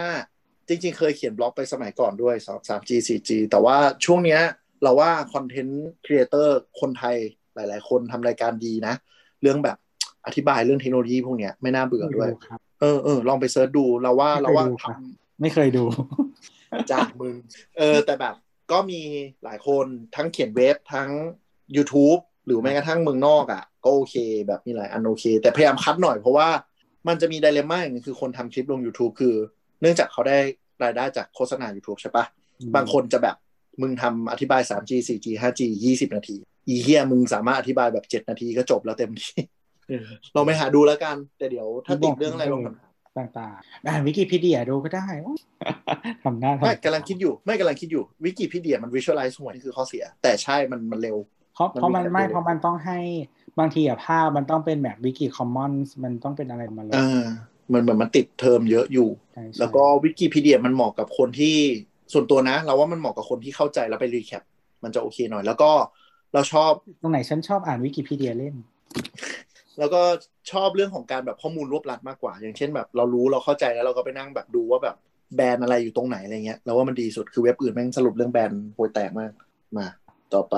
ผ่านมาครับ จากคุณก๊อตนี่คือภาพคนไปต่อคิว iPhone หลังจากฟังเทคจ็อก EP หนึ่งอ๋อพอดีมันมี เหมือนสักรายการหนึ่งอะอ๋ออะไรวะเนี่ยสาวสาวแชร์ภาพม็อบม็อบมาอืมที่เซ็นทรัลเวิลด์อะไรอย่างเงี้ยเขาก็เลยบอกว่าอืมแซวว่าแบบคนหลังจากฟังเทคจ็อกแล้วนะฮะก็เลยไปไปต่อคิว iPhoneครับเฮ้ยรายการเราไม่ใช่สาวก Apple นะเว้ย ถึงแม้จะมีคนบอกว่าใช่ แล้วคืออะไรรู้ปะคือเหมือนแบบเราอะ เราก็มาดู stat ใช่ปะของหลายอืมๆรายการในในเครือในเครืออมสามโคกเนาะก็คืออจริง ๆ อะ ปกติแล้วอะ โดยทั่วๆไปอะ เราจะคือในพอดแคสต์เนี่ยมันสามารถฟังได้หลายช่องทางใช่ไหมอืมแล้วก็ก็จะมีแอปต่างๆ ให้เลือกทีนี้แอปที่ปกติพวกเราจะลงลิงก์โปรโมทอะไรอย่างเงี้ยก็จะมีอยู่สองทุกทุกรายการมีสองอันแน่ๆ ก็คือ Spotify กับ Apple อืม Podcast อืมส่วนเอ่อส่วนบางรายการก็จะลงหลายอันอย่างแบบเสาร์เสาร์เราทำเองเราจะลงยูเอ่อ Google Podcast กับ YouTube ด้วย TikTok ก็ลงทั้ง4อันอืมเย่จะมีแบบอย่าง Opening Credit เขาก็จะลง4อันเหมือนกัน เออ แต่ว่าคุณหมอขายก็จะลง2อันอะไรอย่างเงี้ยไปก็แล้วแต่ เออ ซึ่งรายการส่วนใหญ่อะของช่องเราอะคนฟังประมาณสักน่าจะประมาณ 40%อะเออจะฟังจาก Spotify อืมอืม แต่ว่า TikTok อะน่าจะอยู่ที่ประมาณ 60-70%อะฟังจาก Apple Podcast คือชื่อตอนตอนตอนหนึ่งคงตกแฟนบอยได้เยอะอะเออก็ด่าตลอดไม่ว่าด่าเทปบ้าใช่ แต่หารู้ไหมว่าจริง ๆ คือเปิดมาคือกูด่าจ้า และมีเรื่องเดี๋ยวเดี๋ยวพยายาม recap เดี๋ยวเริ่มขายในไทยมีเรื่องจะได้ด่าเยอะดูจากข่าวที่หลุดมาแต่ละสัปดาห์คือแบบมึงทำอะไรของมึงแต่ละอย่างแต่คือแต่คือตอนคือเนื่องจากตอนนี้มันยังไม่ขายในไทยเนาะแล้วก็ข่าวหลุดใช่การขายอะไรเงี้ยก็ออกมาแต่ว่ายังแบบเชื่อถือไม่ค่อยได้เนาะบางคนเป็นเซลงเซเลบประของข่าวแล้วนะฮะ ก็ว่าไปครับผมถัดมานะครับ จากคุณอ๋อคุณคุณซีอ๋ออก็ตอนเราเราแนะนำไว้ใน EP ศูนย์นะครับบอกว่าเมาส์มอยเทคแต่ว่าจริงๆก็คือเมาส์มอยเรื่องอะไรก็ได้ที่กูสนใจครับ เออถูกถูกถูกใช่ไหมมันจะเริ่มไปเรื่องอื่นแล้ว จริงๆ ที่เราอัดไปตอนที่แล้ว social listening มันก็ไม่ใช่เพียวเทคนะ ใช่ไหมมันออกแบบก็เกี่ยวประมาณนึงเออ แต่นั่นแหละ อยากคุยอะไรก็คุยครับคุยกันสองคนแล้วสนุกก็คุยแค่นั่นแหละถัดมานะครับ จากคุณตะเบงชาเวตี้ แอบอืมฟังเพลินยากเหมือนกัน เพราะว่าเรื่องเทคนิคเนี่ยมีพอตัวแต่ว่าต้องมีตำแหน่งสามัญชนโบ๊ะบะนั่นสิอันนี้อ่านอันนี้อ่านกันที่ต่อกันอันที่ต่อกันอืมคุณคือที่ขาดรองเท้าคู่หนึ่งเขาบอกว่าสำหรับเราตอนนี้ถือว่าเพลินได้ไม่ยากตอนนี้ก็คือตอนหนึ่งอืมเพลินได้ไม่ยากแต่ถ้าให้คุยเรื่องเฉพาะทางเดาได้ว่ามีขมวดคิ้วแน่นอนเขาก็เลยคุณตะเบงชาเวตี้ก็เลยบอกว่า เช่นตอนที่พูดถึง HomePodผมก็แอบ ไม่ get บางช่วงเหมือนกัน แต่ไม่ได้ทำให้ mood ในการฟังเสียไปขนาดนั้นยังฟังเรื่อย ๆ ได้ อ๋อไม่ไม่ต้องห่วงครับ เพราะว่าเอ่อ TJ เคนก็ไม่ get เรื่อง HomePod เหมือนกันไปซื้อมาคือไม่อินเว้ยไม่เข้าใจคือแบบไม่ได้อยากได้ smart speaker ราคาแพงแล้วไม่รู้มันจะขายไทยไหมแล้วอี Siri ก็โง่สุดในหมู่ที่เหลือก็ไม่รู้จะซื้อมาทำไม คือจำได้ว่าตอนแบบ keynote อะอืมขึ้นมาเป็นแบบปึ้ง HomePod คือกูก็หันไปนั่งเล่นทวิตแล้ว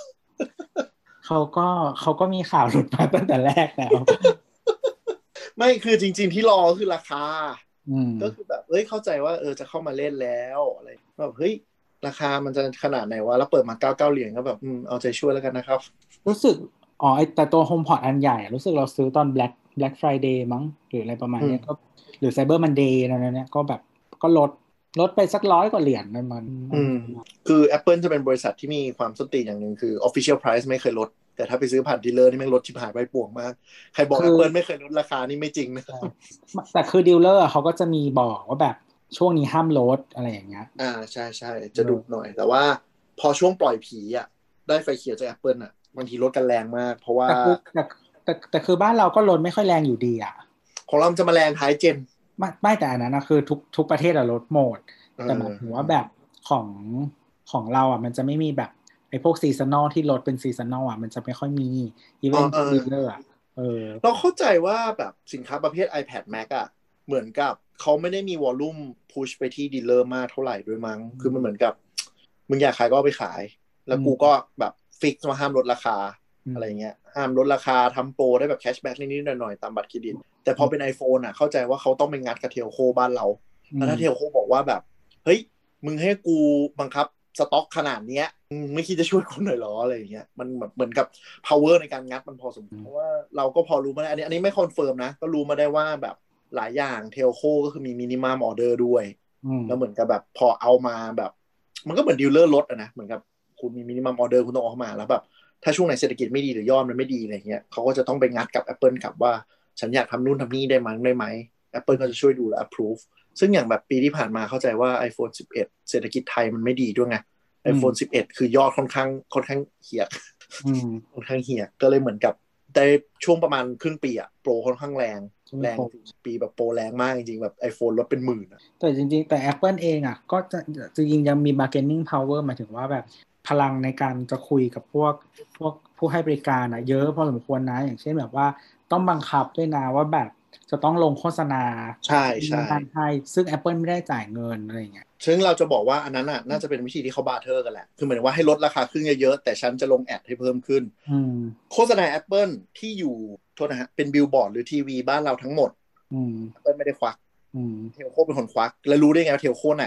ตอนจบประมาณหนึ่งวิสุดท้ายจะมีโลโก้ขึ้น ใช่ก็เป็นก็เป็นคือถ้าเป็นถ้าเป็นทีถ้าเป็น TVC หมายถึงว่าถ้าเป็นวิโฆษณาที่เป็นวิดีโอหรือในโทรทัศน์อะไรอย่างเงี้ย แบบมันก็จะมีแบบ outro ตอนจบที่แบบเป็นรูปอ่าเป็นรูปโลโก้เบรเตอร์ ถ้าเป็นป้ายถ้าเป็นแบบ out of home ต่างๆ ก็จะมีมุมเล็กๆขียมันเล็กว่ามันเล็กมากระดับที่มึงมองไม่เห็นอะคือคือก็แบบแอปเปิลมึงก็ใจร้ายไปนิดนึงนะบางทีคือเวลาขับรถผ่านอะก็คือคือ identity ทุกอย่างเป็นของ Apple หมดโฆษโฆษณาและภาพ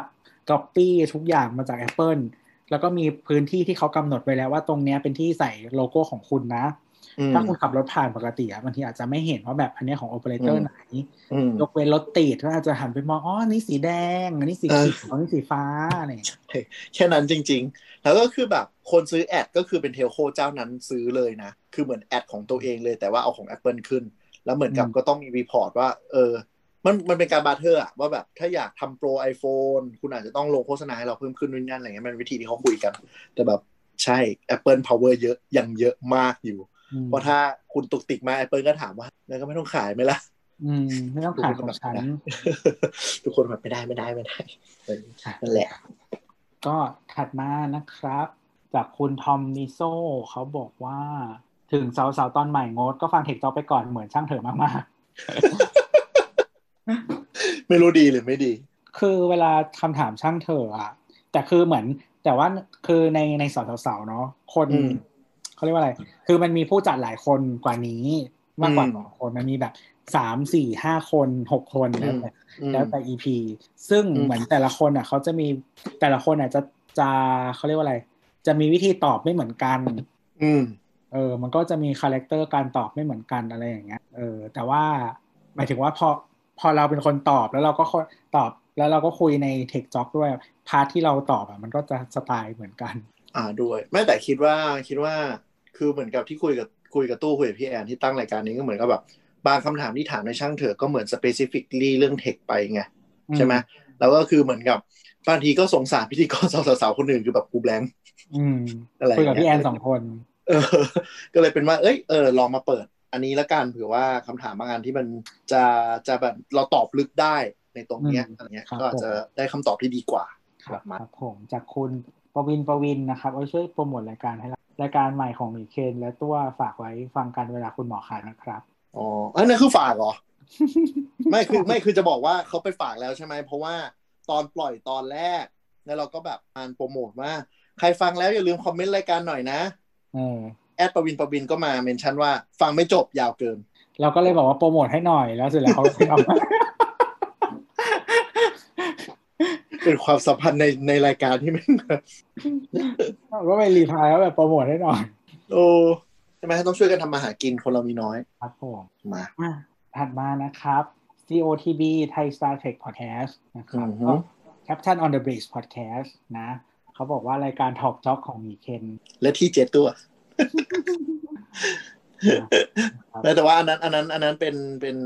คนรู้จักกัน อันนั้นก็เน้นแบบพอดแคสต์ด้าน Star Trek โดยตรงแนะนำใครที่แบบ Star Trek Geek ไปเลยก็จัดเต็มครับจ้ะจากคุณ ATK แล้วก็แล้วก็ชูสามีเขาบอกว่าเปิดฟังระหว่างปั่นงาน มีตอนหนึ่งพูดถึงเน็ตมือถือที่อเมริกามันห่วย confirm ว่าจริง นี่ใช้ค่ายสีชมพูคือมันมีมันมี dilemma อย่างหนึ่งอันนี้อันนี้อย่างหนึ่งนะ คือยอมรับว่า ถ้าอยากได้เน็ตที่ดีที่สุดในอเมริกามันคือคุณต้องไป Verizon คือ Verizon แต่ว่าแต่ว่าเราอะต้องเช็คเมืองด้วย เพราะว่าอ่าใช่ใช่เหมือนบางเมืองอะสมมติบางเมืองเนี้ยมี Verizon บะเมืองเนี้ยถ้าคือถ้าเมืองใหญ่จริงๆอะจะมีทุกค่ายอืมบางเมืองอะมีแบบมี AT&T บางเมืองมีอืม Verizon อะไรอะก็ต้องดูคือคือใช่ใช่มันมันจะต่างกัน คือต้องดูด้วยว่าเมืองที่คุณอยู่อะมีเทลโคเจ้าอะไรก่อนเลยอันนี่พื้นฐานเลย คือไม่ไม่ได้เลือกค่ายก่อนแต่ว่า ส่วนใหญ่ถ้าเป็นเมืองใหญ่ ๆ ที่ที่ค่อนข้างครบอะ อืม Verizon ก็จะขึ้นชื่อเรื่องแบบเน็ตดีสุด แต่มันจะมีปัญหาคือมันใช้ระบบส้นตีนของมันยังไง เมื่อก่อนเป็น CDMA ของมันเองอะไรอย่างเงี้ย มันก็จะแบบมีปัญหาเยอะ ก็คือเมื่อสมัยก่อนสมัยสองสอง G อะเออ G อะ Verizon อะ ใช้ CDMA ถ้าใครไม่อืมเข้าใจ CDMA อะไรก็คือ Hush ต้องบอกด้วยไหมถ้าใครไม่เข้าใจฮัชคืออะไร พอเถอะถ้าไม่เข้าใจ Hush ถ้าไม่รู้จักว่า Hush คืออะไรก็คือไม่ต้องสนใจแล้วแหละเกิดมามึงมี 3G แล้วแหละ เฮ้ยไม่แต่ แต่พูดถึงมันไม่ใช่แค่แบบ คนอายุน้อยหรืออะไรอย่างเงี้ยด้วยคนที่แบบไม่ได้ไม่ได้กีกยุคนั้นคือฮัทเหมือนกับไม่อยู่ในประวัติศาสตร์มือถือเขาเลยอะแล้วแบบไปฟังบางรายการนั่นคือแบบเฮ้ยมึงเข้ายุคฮัทได้ยังไงวะเรามีฮัทด้วยเออ นั่นแหละ คือฮัชเป็นบ้านเราอะใช้ CDMA แต่ว่าประเทศอื่นๆนะก็จะใช้ระบบอื่นๆ คือ มันเป็นบริษัทมาจากฮ่องกง อืมฮัชิสัน ชื่อฮัชิสัน แต่ว่าบางประเทศอะ เจ้าเนี้ยมันจะชื่อตรีอ่าอ่าอ่าคือคือเหมือนกับก่อนที่เทคโนโลยีมือถือจะนิ่งอะคือมันมีอันนี้บีฟดีแคปก็คือมีระบบสองระบบสมัยก่อน ก็คือระบบที่เป็นซิมกับระบบที่ฝังเหมือนอีมี่เข้าไปในมือถือเลยแต่ซีดีก็คือมันซิมได้นะเออแต่มันมันไม่ค่อยนิยมซิมมันไม่รู้ทำไมเข้าใจไหมแต่ก็คือเหมือนกับมันเป็นเทคโนโลยีการการส่งแบนด์วิดต์คนละแบบเลย คือคือการส่งคำอย่างเงี้ยมันจะมีทุกยุคนะ คือ คนที่ไม่กีกจะไม่รู้ เพราะว่าจะจะรู้แค่อันที่ชนะแล้ว VHS Beta Max อะไรเออ VHS VSX Beta Max แล้วมีอะไรอีก มีมี Y Max ใช่ไหม Y Max ก็ล้มหายใจจากไป อะไรนะ HD DVD อ่า HD DVD กับ Blu-ray อะไรเงี้ย เดี๋ยวเดี๋ยวน่าจะได้ตอนหนึ่งเลยเล่าเล่าแบบสงครามสองอัน มันจะเป็นถึงตลอด อ่า แล้วคือคนชนะก็คือของเราเป็น GSM ก็คือ 2G แล้วก็พัฒนาจากอันนั้นมาเรื่อยๆ ก็คือระบบ CDMA ก็ถ้าจริงๆ ถ้าใครจำยุค iPhone 4 ได้ก็จะจำได้นะว่ามี CDMA เออ iPhone 4 Horizon กับ iPhone 4 GSM แล้วหลังจากเขาประมูลประมูล 3G 4G ในอเมริกาก็ CDMA ก็ตายจากไป คือ CDMA อยู่สุดท้ายถึงประมาณยุค 3G มันจะชื่ออันสุดท้ายเลยน่าจะชื่อ EV-DO เออห่วยอะ คือ user base ก็ตกลงเรื่อยๆจนแบบเจ๊งหายตายหาไป คือเหมือนคือฝั่ง GSM อะมันมีมันมีผู้ผลิต ที่ร่วมกันหลายเจ้า แบบพวก Nokia Ericsson Motorola บ้าบออะไรว่าไปใน Alcatel อะไรอย่างเงี้เนาะจำไม่ได้มีใครบ้างแต่ในแนวเนี้ยพวกยุโรปแต่ว่า CDMA อะทำโดยบริษัทชื่อ Qualcomm อืม อืมจริงเหรอ CDMA ของ Qualcomm หรอใช่ใช่เออก็เลยเหมือนมีคน push อยู่ประมาณคนเดียว ก็ Qualcomm แล้วก็มันก็เลยมันก็เลยหายไปมันไม่มันไม่มันไม่ได้กลายเป็น industry standard อ่าอ่าแต่ก็คือเท้าความกลับมาคือ Verizon เนี่ยจะเป็นค่าจ้าค่ายที่ค่อนข้างพรีเมียมอยู่แล้วในอเมริกา มันเป็นค่ายเบอร์หนึ่งมานาน อ่า เป็นค่ายเบอร์หนึ่งมานานแล้ว bandwidth เขาค่อนข้างเยอะตั้งแต่สมัยก่อนแล้ว เพราะฉะนั้นส่วนใหญ่ถ้าแบบเมืองที่มันครอบคลุมแบบชัดเจนเมืองใหญ่ ๆ เลยนะ Verizon จะค่อนข้างแบบ คนที่แบบพอมีตังหน่อย แล้วแบบอยากเล่นเน็ตดีอะก็จะมีวอร์ซอนกับ AT&T ที่แบบบีกันมา ในขณะที่แบบปัญหาคือเด็กไปเรียนต่อจะชอบไปเปิดอีค่ายชมพู คือค่ายชมพูอะมันถูกและมันเป็นแบบมันเป็นค่ายเดียวที่เปิดโดยเหมือนแบบเป็นพีเพศได้ใช่ใช่ไม่ต้องยืนยันอะไรเยอะไม่ต้องผูกสัญญาไม่ต้องผูกโปรได้อยู่ค่ายเดียวเลย เต็มที่เดี๋ยวมันมีแบบเป็น MVNO เล็กๆอะมันห่วยทีโมบายเป็นค่ายที่โอเค แล้วเหมือนกับยุคที่เรากับตัวไปอะช่วงนั้นคือทีโมบายมันเหมือนมันงอนเง่นอนาคตมันไม่รู้มันยังไง ก่อนที่จะมีจอเลเกียมา อ่าใช่ แต่ทีโมบายอะซิมถูกมาก ทีมถูกคำว่าถูกมากนี่คือเท่าไหร่แบบสี่สิบเหรียญห้าสิบเหรียญมั้งเหมา แต่ใช้ได้แบบทุกอย่างโดยไม่ต้องจ่ายตังค์เพิ่มอีกเลย คือเด็กไทยก็จะชอบไปซื้อนี้กัน เพราะว่าเหมือนกับกูรู้ว่ากูจ่ายอยู่แค่นี้แล้วจบ เพราะว่าเหมือนอเมริกามันเป็นแบบวัฒนธรรม text country ไงถ้าคุณไปเลือก plan ที่แบบก่อนมี iMessage นะไปเลือก plan ที่มันแบบ unlimited text เออส่วนใหญ่จะเป็น unlimited text unlimited call อะไรเงี้ยแล้วอย่างที่โมบายอะ e-pack สี่สิบห้ามันจะมีสี่สิบห้าสิบหกสิบอะ อีพวกเนี้ยมันเหมือนกับโทรกลับไปประเทศบ้านเราก็ include แบบได้ละได้หลายนาทีอยู่เด็กไทยก็เลยจะชอบใช่ใช่เออไปออก T-Mobile กัน เพราะว่ากูกูโทรกลับเมืองไทยได้สะดวกง่าย คืออย่าลืมนะ ยุคนั้นมันไม่มี FaceTime หรือ LINE call ที่มันทำได้ดีขนาดเนี้ยอีกอย่างหนึ่งที่ช่วงนั้นเด็กๆ จะชอบใช้ T-Mobile เพราะว่ามันมีนี่ Sidekick ทำมือถือที่มันเป็นแบบจอแนวขวางแล้วดันขึ้นไปแล้วมีคีย์บอร์ดอะ ก่อน BlackBerry อะเออเออเออยุคอะไรวะ โนเกียสักตัวใช่คือบ้านเรามันไม่คือบ้านเรามันไม่มีอันนี้แต่ที่อเมริกาฮิตมาก คืออเมริกามันเป็นประเทศส้นตีอย่างหนึ่งคือมันไม่โทรหากันตั้งแต่สมัยก่อนแล้ว มันเท็กซ์กันอย่างเดียว คือเนื่องจาก SMS เขาเขา include อยู่ใน plan อะคือวัฒนธรรมแชทของอเมริกาเนี่ยมาตั้งแต่ยุคปุ่มกดเลย คือเขาแชทกันแบบตลอด แต่บ้านเรามันพิมพ์ยากด้วยปะอ่าใช่ตัวสอนเราเยอะแล้วแบบ SMS แบบสามบาท โอเค ช่วงที่โปรหนักๆก็เหลือห้าสิบตังค์แต่ก็คือยังแพงอะแต่อเมริกาส่วนใหญ่มัน include หมดเลย unlimited text ขนาดแบบแพ็คที่แบบโง่ถูกๆมันยังสามพันเท็กซ์เลยอะเออ มันเป็นแชทอย่างนั้นอยู่แล้ว เออ ใช่ แล้วก็ส่วนใหญ่ที่โมบายก็จะดังในหมู่นี้แหละ เด็กต่างดาวทั้งหลาย ในการโทรกลับ เพราะว่าแบบประเทศมันจะแบบ อี Sidekick ช่วงที่ดัง ๆ มันจะมีแบบโปปารีสฮิลตันใช้เทเออ แต่แบบยุคนั้นก็คือทีโมบายก็คือแบบถูกแต่เฮียเออ สัญญาณเฮียจริง แบบเฮียสุดในมวลหมู่อืมแต่แบบก็ต้องทนใช้เพราะว่าไม่ค่อยตอนนี้มีน่าจะ option น่าจะดีขึ้นเยอะพอสมควร อ่าอ่าอ่าไม่ได้ตามเลยอยากกลับไปตามเหมือนกันว่าสถานการณ์แบบในที่ประเทศนั้นเป็นไร เพราะว่าทีโมบายเหมือนชุบชีวิตจากความตายพอสมควรก็รวมละก็รวมร่างกับสปรินต์ไปแล้ว ก็คือสปรินต์น่ะเจ้าของเป็นญี่ปุ่น ส่วนทีโมบายเจ้าของเป็นเยอรมันแล้วก็รวมร่างกัน อืมอืมแล้วก็เหมือนแบบเหมือนกับเขาใช้ plan ว่าแบบ เหมือนกับตัด cost ทุกอย่าง แล้วทำกฎ plan ให้ถูกแต่ลงทุน infra มหาศาลอะไรเงี้ยก็เลยเบียดขึ้นมาเป็นแบบเบอร์ที่ขึ้นมาแข่งกับ Verizon กับ AT&T ได้สบายเลย แต่จริงๆอยู่อเมริกายังไงก็ต้องเช็คเมืองดีๆมากอ่า แล้วใช้และและใช้ Wi-Fi อยู่ดี ครับผม อะถัดมานะครับ จากคุณช็อกช่อนนะครับเขาบอกว่าสนุกดีค่ะคงกิมมิกออกทะเลของเครือสามโคกได้อย่างงดงาม เอ่อก็ถือเป็นคำชมเนาะแล้วอยากจะบอกว่าเราได้รับกิมมิกใหม่แล้วคืออัดปุ๊บปล่อยปั๊บด้วยตอน สมก็เป็นอำเภอสามโคกครับครับผมไม่ผิดหวังจริงๆสาวสาวเคยอัดแบบ เหมือนแบบตอนดึกวันเสาร์อะไรอย่างงี้ด้วยอะก็คือตอนนี้ป่ะนี่คือวันศุกร์เว้ยเราต้องอัดแล้วต้องปล่อยก่อนเที่ยงคืนนะเว้ยจะได้ไม่ผิดเวลา ไม่เราก็ปล่อยไปแล้วเราปรับเวลาให้มันเป็นวันศุกร์ได้ก็เชื่อมันต้องมีคนที่แบบรอวันศุกร์แบบสายๆอะมันไม่มาสักทีวะแน่นอนอะคือบางช่องอะเขามีกำหนดเวลาถึงขั้นแบบว่า สมมติแบบว่าออกอากาศวันศุกร์ใช่ไหมเขาก็จะบอกว่าแบบวันศุกร์บ่ายสองอะไรอย่างเงี้ยเออแต่ช่องสามโคมไม่เคยกำหนดเวลาครับเพราะนี่แหละนี่แหละนี่แหละตอนนี้แหละตอนนี้แหละคุณหมอขาก็เคยทำอัดแล้วก็ปล่อยเลยเนี่ยแล้วคือพี่แอนอะ ถ้าถ้าถ้าพี่แอนเป็นคนอัพอะบางทีเขาจะไม่ตั้งตั้งเชดดูใช่ปะตั้งว่าแบบให้มันพับลิชกี่โมงอะไรอย่างเงี้ยอืมจะหรือบางทีเขาอัพถ้าสมมติอัพสมมติทุกเสาร์เสาร์เงี้ยอัพวันศุกร์อะไรอย่างเงี้ยหรือคุณหมอขาอัพวันจันทร์อะไรอย่างเงี้ยตอนดึกอะอืเอมอ แต่ว่าถ้าถ้าถ้าเรามาดูอีกทีหนึ่งอะ ถ้าเป็นของเสาร์เสาร์อะเราก็จะเปลี่ยนให้เป็นวันเสาร์เออพี่แอนเขาจะกดเวลาไหนเขาก็กดเลยเว้ยเพราะว่าแล้วเพราะว่าเวลาย้อนมา เวลาย้อนดูอะไรอย่างเงี้ย มันก็จะเรียงขึ้นว่าเป็นวันเสาร์เอ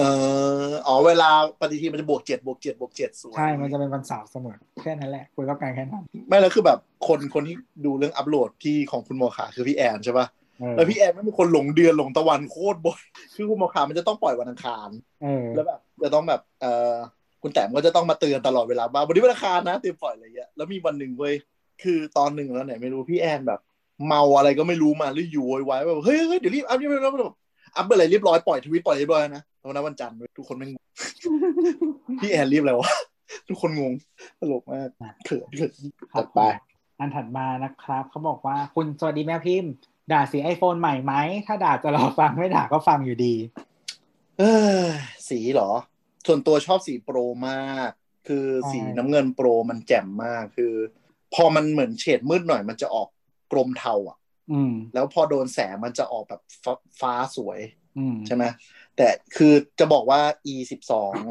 ขนาด iPhone 12 ธรรมดาที่จะดูสีฮะ คือทุกคอนเทนต์แม่งซื้อแต่สีน้ำเงินกันหมดเพราะว่ามันเป็นสีใหม่อืม กูก็เห็นแต่สีน้ำเงินจนกูเห็นจนแบบกูเฟือแล้วอะที่สีน้ำเงินเนี้ยคือสีน้ำเงินนี้ถ้าโดนแสงเหลืองๆหน่อย มันจะเหลี่ยงมากอะอืมก็คือมีคอนเทนต์บูลลี่ขนาดว่าแบบ อะไรนะ ของเมืองไทยด้วยมา iPhone สแตมป์หมึก12เออ ไม่อันนั้นด้วยแต้มหมึกแล้วก็อะไรนะ iPhone 12สีเหมือนอะไร แล้วก็เดินตามถ่ายเทียบกับป้ายสีน้ำเงินอะไรสีน้ำเงินว่าออกมาเป็นสีไหนอะไรอย่างเงี้ย แต่ว่าไม่ ส่วนตัวไม่อยากตัดสินใจจนกว่าไปเห็นของจริงแต่เห็นของจริงใช่คิดอ่าเหมือนอ่ากันนี่นิดนึงนิดนึงคือให้เครดิตว่าไปเจอของจริงก่อนแล้วจะได้วิพากษ์วิจารณ์ได้ เพราะว่ายอมรับว่าการถ่ายรูปสมัยเนี้ย กล้องมันมันมัน vibrant color เยอะมาก บางทีเราไปเห็นแบบ สีมันเพี้ยนอะเหมือนกับอืมเขาเรียกอะไรการจับโทษที white balance อะมันอืมบางทีมันไม่ค่อยเที่ยงพอมันไม่ค่อยเที่ยงปุ๊บมันก็เลยออกมาแบบเดี๋ยวแม่งสดเดี๋ยวไม่สดสดไม่สดอย่างเงี้ยเราเลยไม่รู้เลย เออ หลายปีมาแล้วที่มีอีชุดเดรสอะ ที่เถียงกันแทบตายว่าสีอะไรอะอ่าอ่าอ่าอีอีเดรสอะสีไรนะดำอะขาวทองกับน้ำเงินดำเออ เถียงกันแทบตายอะใช่เพราะว่าเพราะมันมันมีส่งผลด้วยว่าจอแต่ละคนเป็นยังไงอืมแล้วก็โทนโทนของจออะไรอย่างเงี้ยมันมันมีผลเยอะ คือเวลาขึ้นจอ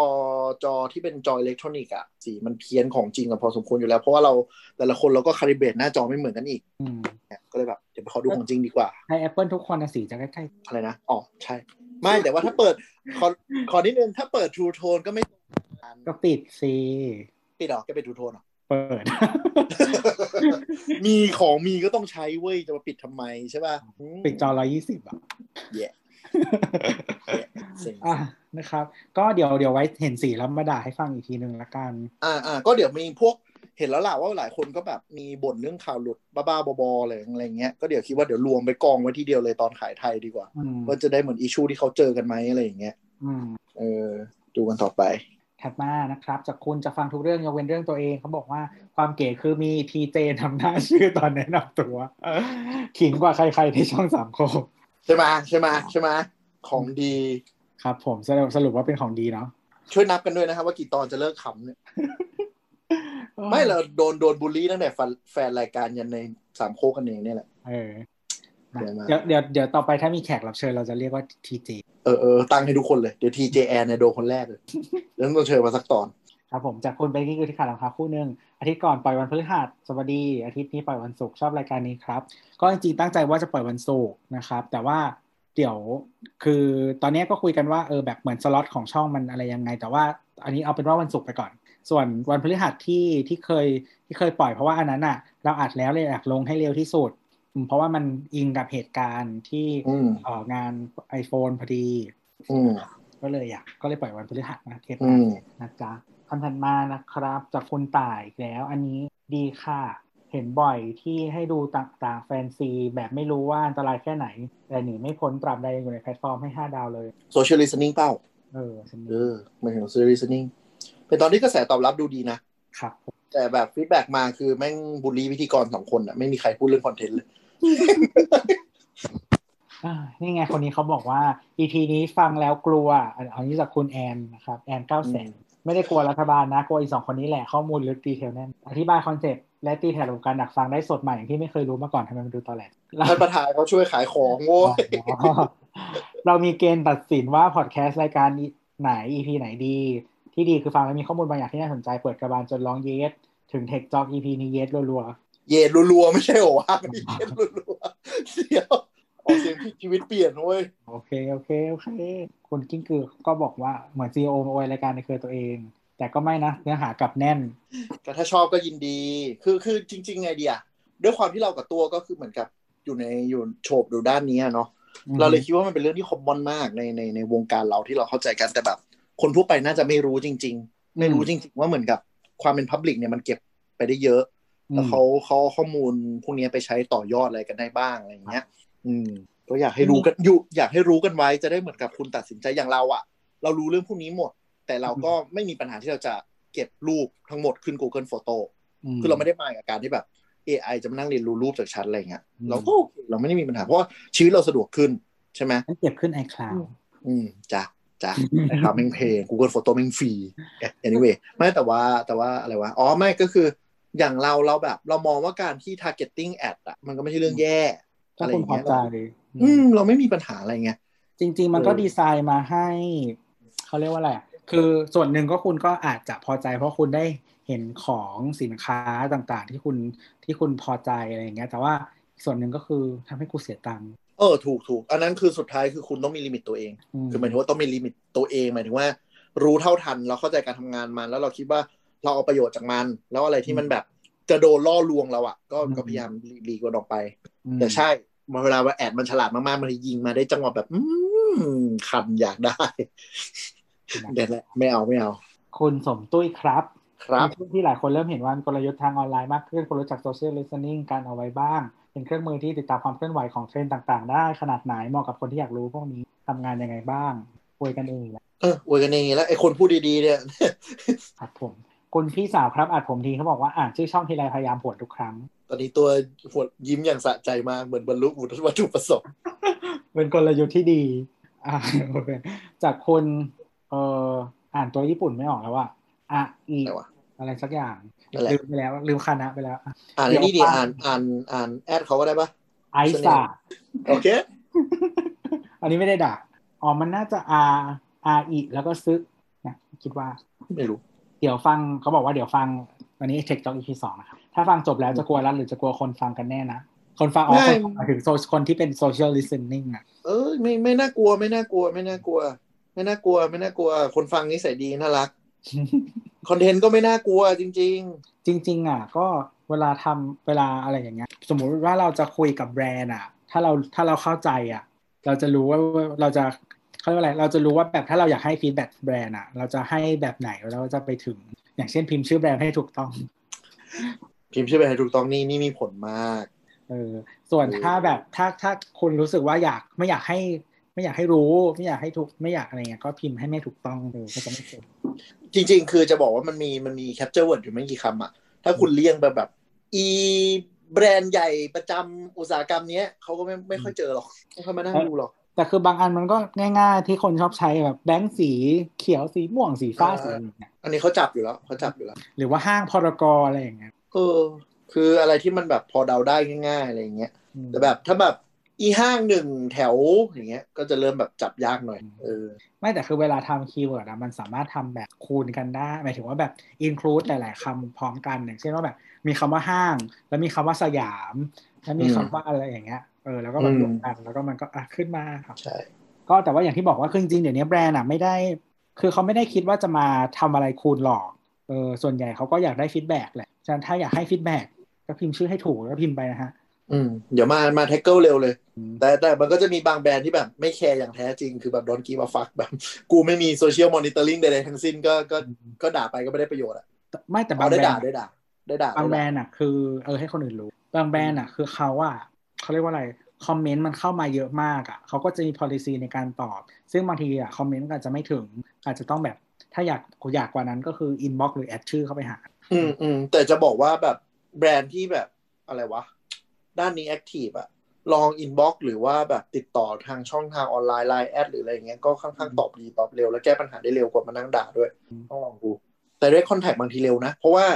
คือโอเคหลายคนอาจจะมีประสบการณ์ว่าแบบ call center ห่วยอืมแต่อยากจะบอกว่าออนไลน์มันเหมือนเป็นอีกทีมหนึ่งแล้วบางทีเขา response เร็วเร็วกว่าอืม call center ครับแต่บางแบรนด์ก็ลงทุน call center call center ก็จะเร็วกว่าออนไลน์ อันนี้ลองไปครับไปหมุนเล่นกันดูว่าจะจะด่าแบรนด์นี้ยังไงอะไรอย่างแต่เงี้ยโอเปอเรเตอร์นะครับ ช่องทางที่เร็วที่สุดคือพันทิปโอเค อ๋อใช่ใช่ใช่โอเปอเรเตอร์เหมือน telco ใช่ไหมใช่ telco operator นะครับ ก็คือพวกใช่พวกผู้ให้บริการเอ่อโทรศัพท์ทั้งหลายแหล่อืมพันทิปเร็วกว่าทวิตเตอร์เออทวิตเตอร์ช้ามากช้าจริงอืมๆแบบแปลกมาก แต่ใช่พันทิปเร็วเร็วเร็วเฮี้ยๆคือเหมือนมันมี task force ที่ดูตรงนี้โดยตรงอะเขามีทีมพันทิปเขามีทีมพันทิปเอแล้วที่พันทิปแข่งทุกแบรนด์แข่งทุกแบรนด์ขนาดว่าแบบอะไรนะโปรอะไรดีแม่งมาสามแบรนด์ปาปาปาต่างกันไม่ถึงวิอะแบบอืมเร็วจริง ใช่ยอมคือแล้วก็แบบคือหลังๆ เวลาเราขอโปรเราก็ขอแต่ในพันทิปอย่างเดียวอ๋ออันนั้น user คุณตัวนะครับเราต้องไปดูทีเจตัว ไม่บอกหรอก ใช่แต่เร็วจริงเร็วจริง แล้วเหมือนกับ โอเคต่อให้เขาส่งต่อไปหน่วยงานอื่นอะแต่ถ้ามันฟักอัพเราสามารถมาเมนต่อด่าต่อได้ แล้วเขาก็จะรีบไปแท็กเกิลให้อะไรใช่ใช่ก็จะถูก handle ได้ทีอะถัดมานะครับ จากคุณ Guardian of the William Love You 3000 ฉันเกลียดการที่นั่งอ่านชื่อพวกนี้ทุกคนแล้วแบบชื่อบางคนนั่นคือตั้งตั้งเอาหา อันนี้คือนามเนาะเออ ใช่ไงลุมบูลลี่ทีเจเคนกันเถอะ เออทำไม่ต้องบูลลี่เราวะไม่ดีเลยอะคุณซีทุกรายการมันต้องมีคนที่ถูกบูลลี่เว้ยแล้วมีอยู่สองคนนะโดนบูลลี่ นี่คือโดนบูลลี่สองรายการแล้วด้วยต้องไปแต่ไปอัพไหนๆสถานะให้สูงกว่าลุงก๊อฟเหมือนเดิมไม่ได้ว่ะไม่แต่ว่าแต่ว่าไหนๆแล้วไหนๆแล้วมาบูลลี่ฉันฉันก็จะแฉกลับว่า ตอนที่ น้ำรู้ว่าใช้ทีเจนี่คือ น้ำขำแบบเสียสติมากในกลุ่มในกลุ่มไอ้กลุ่มแชทอะใช่ปะอืมแบบดูถูกใจมาก ดูถูกใจชอบจนแบบพูดวนไปวนมาไม่จบสักทีนะบอกเสลอดี เฮ้ย เดี๋ยวนี้ไลน์มันมีแบบเป็น spam message แล้วเหรอวะ เฮ้ย จริงดิ เออ คือหมายถึงคือก่อนหน้านี้มีใน iMessage ตอนนี้มีในไลน์อ๋อ อีที่ส่งกันแบบทุเรศทุเรศกันนั่นเหรอ เออ เนี่ยมาตอนนี้เลยนับบัตรดาว เอ้ยฉันไม่โดน นี่แหละประชากรชั้นสองสมมติหน้า คือเราอะปกติเราอะเหมือนเราจะปิดแอดแอดไลน์หมายถึงว่าไม่ให้คนแอดไลน์มาได้อะอ๋อเออปกติเราปิดไว้ก็คือ search เบอร์ไม่เจอ search ไอดีไม่เจอ search ไม่คือปิดแอดไม่ได้แอดกูไม่ได้อะอ้าวแล้วโผล่มาได้ไงอะเราเปิดช่วงนี้เราเปิด เพราะว่าเหมือนแบบมีแบบเหมือนให้ให้ไอดีกับพวกแบงก์อะไรประมาณเนี้ย อืมเฮียไม่รู้ไม่เคยโดนเลยเดี๋ยวกลับไปปิดเหมือนเดิมอีเหี้ย ถัดมานะครับ จากคุณอ๋อคุณซีเขาบอกว่ารายการนี้สีเข้ามา อะจากคุณพีระวีเขาบอกว่าเสนอชื่อช่วงข่าวชื่อเทคจ็อบแจ็คจอแจ นี่แหละนี่แหละนี่แหละอืมคุณพีระนี่แหละเทคจอแจ็คจอแจครับผมจากคุณตาเบงเชเวตี้ทุกครั้งที่รัฐทำโซเชียลลิสติ้งในประเด็นช่วงนี้คงสงสัยว่าใครคือสุกรี น่าจะมีการสรุปประเด็นนี้เป็นการภายในแล้วแหละว่าเป็นใคร เออจริง ใครคือสุกีครับคุณทีเจเคน สุกีก็เป็นแบบ คนคนหนึ่งที่ดังในทวิตตั้งแต่ยุคที่มันแบบคนยังไม่เล่นทวิตอะอือฮึเขาเขียนใครเองคือถ้าให้สรุปก็คือคือถ้าพูดถึงสิบสิบสามสิบสี่ปีที่แล้ว สุกีก็คือคนที่แบบเล่นทวิตเตอร์แรกๆ แล้วก็แบบเออใช้ทวิตเป็นหายใจเข้าหายใจออกแบบทวิตตลอดเวลา มันเป็น microblogging ที่แท้จริง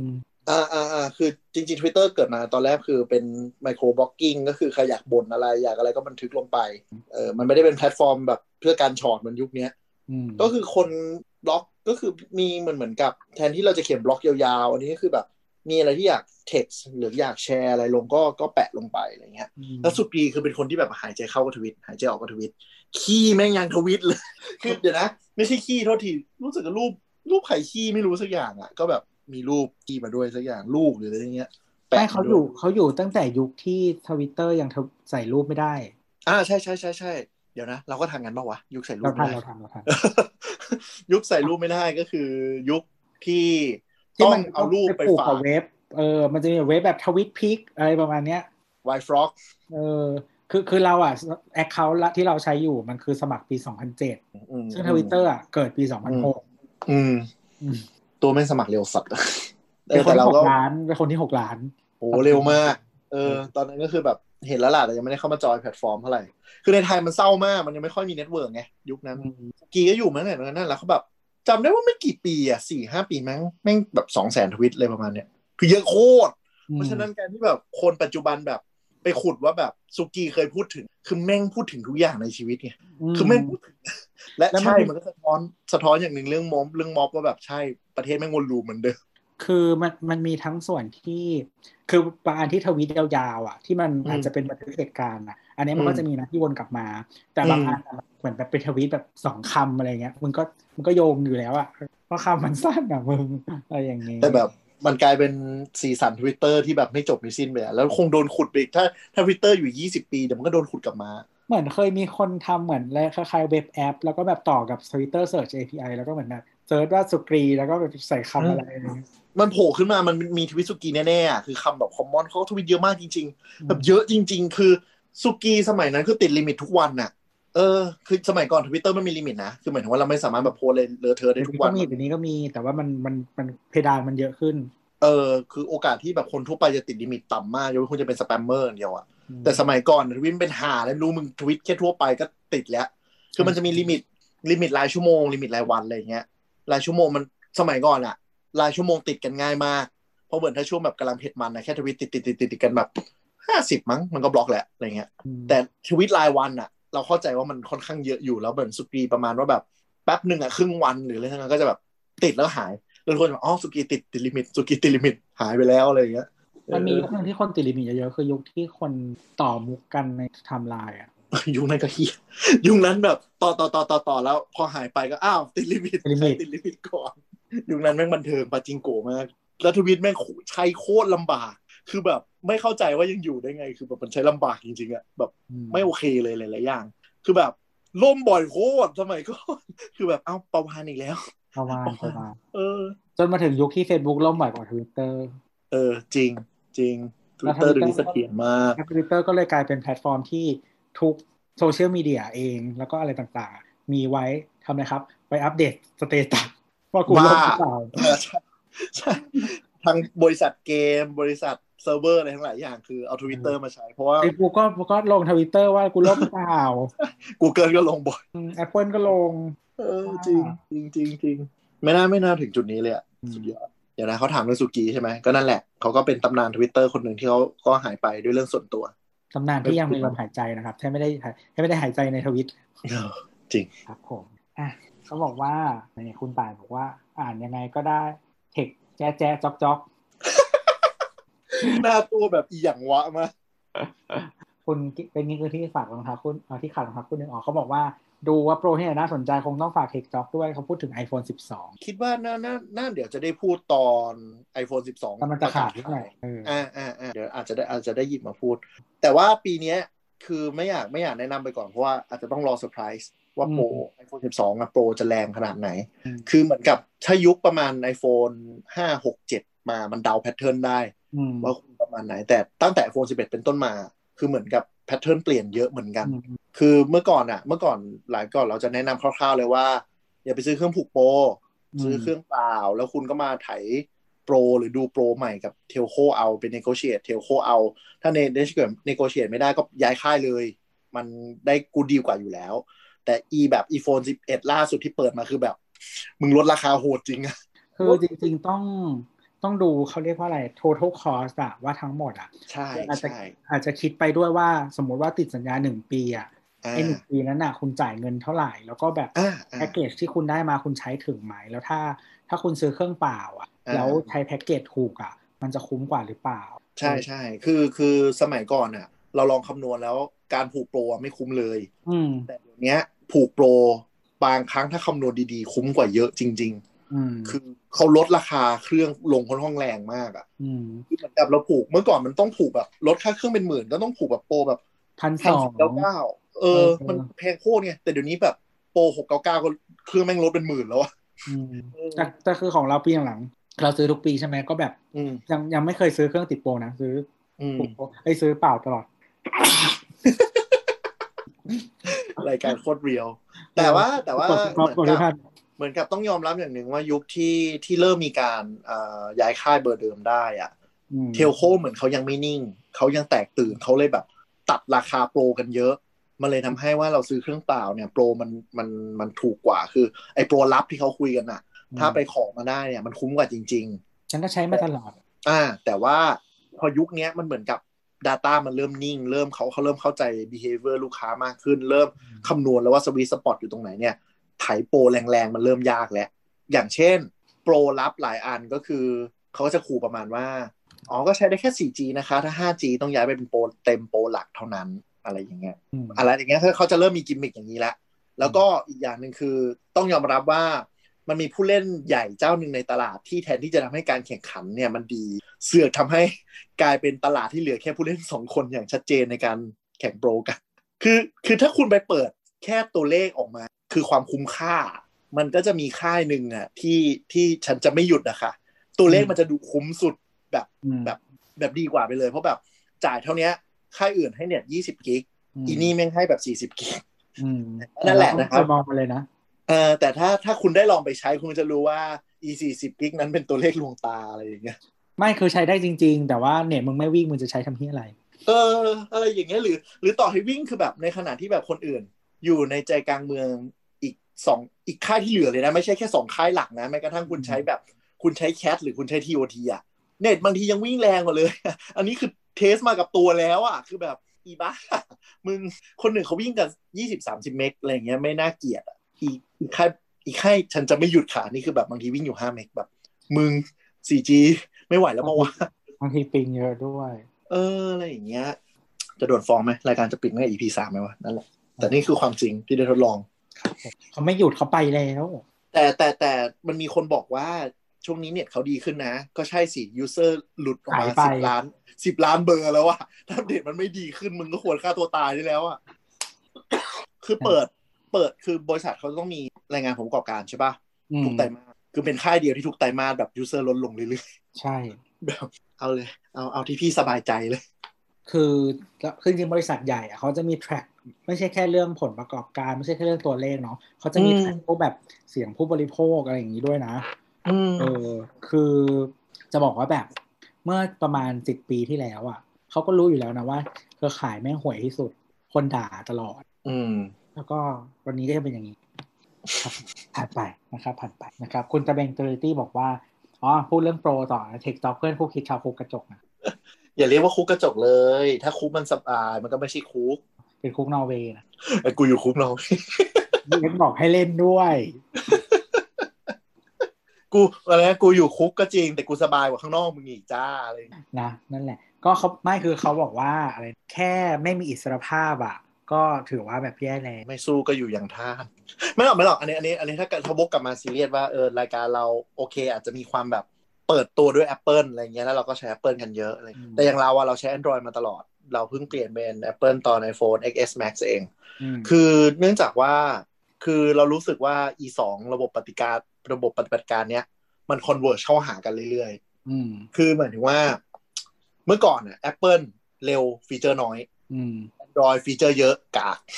อืมไม่เสถียรอะไรเงี้ย แล้วเราเป็นคนชอบฟีเจอร์ rich ก็คือเราอืมก็เลยไปทาง Android แบบอยู่ Android มาตั้งแต่สองตั้งแต่ Eclair อะอืมเอ้ยไม่ใช่ Donut ด้วยมั้งไล่นั่นหนึ่งจุดเท่านั้นไล่มาเลย ก็คือไล่ไล่มาแล้วเรารู้สึกว่า Android มันก็พัฒนาด้านแบบ เนื่องจากฟีเจอร์มันเยอะเขาเลยพัฒนาด้านความเสถียรมากขึ้นเรื่อย อืมๆ Apple เนี่ย พัฒนาจากมันเสถียรแต่ฟีเจอร์โคตรน้อยเลยอืมคือเชื่อไหมว่า Apple สมัยก่อนกดแชร์ไม่ได้อะอะไรอย่างเงี้ยอืม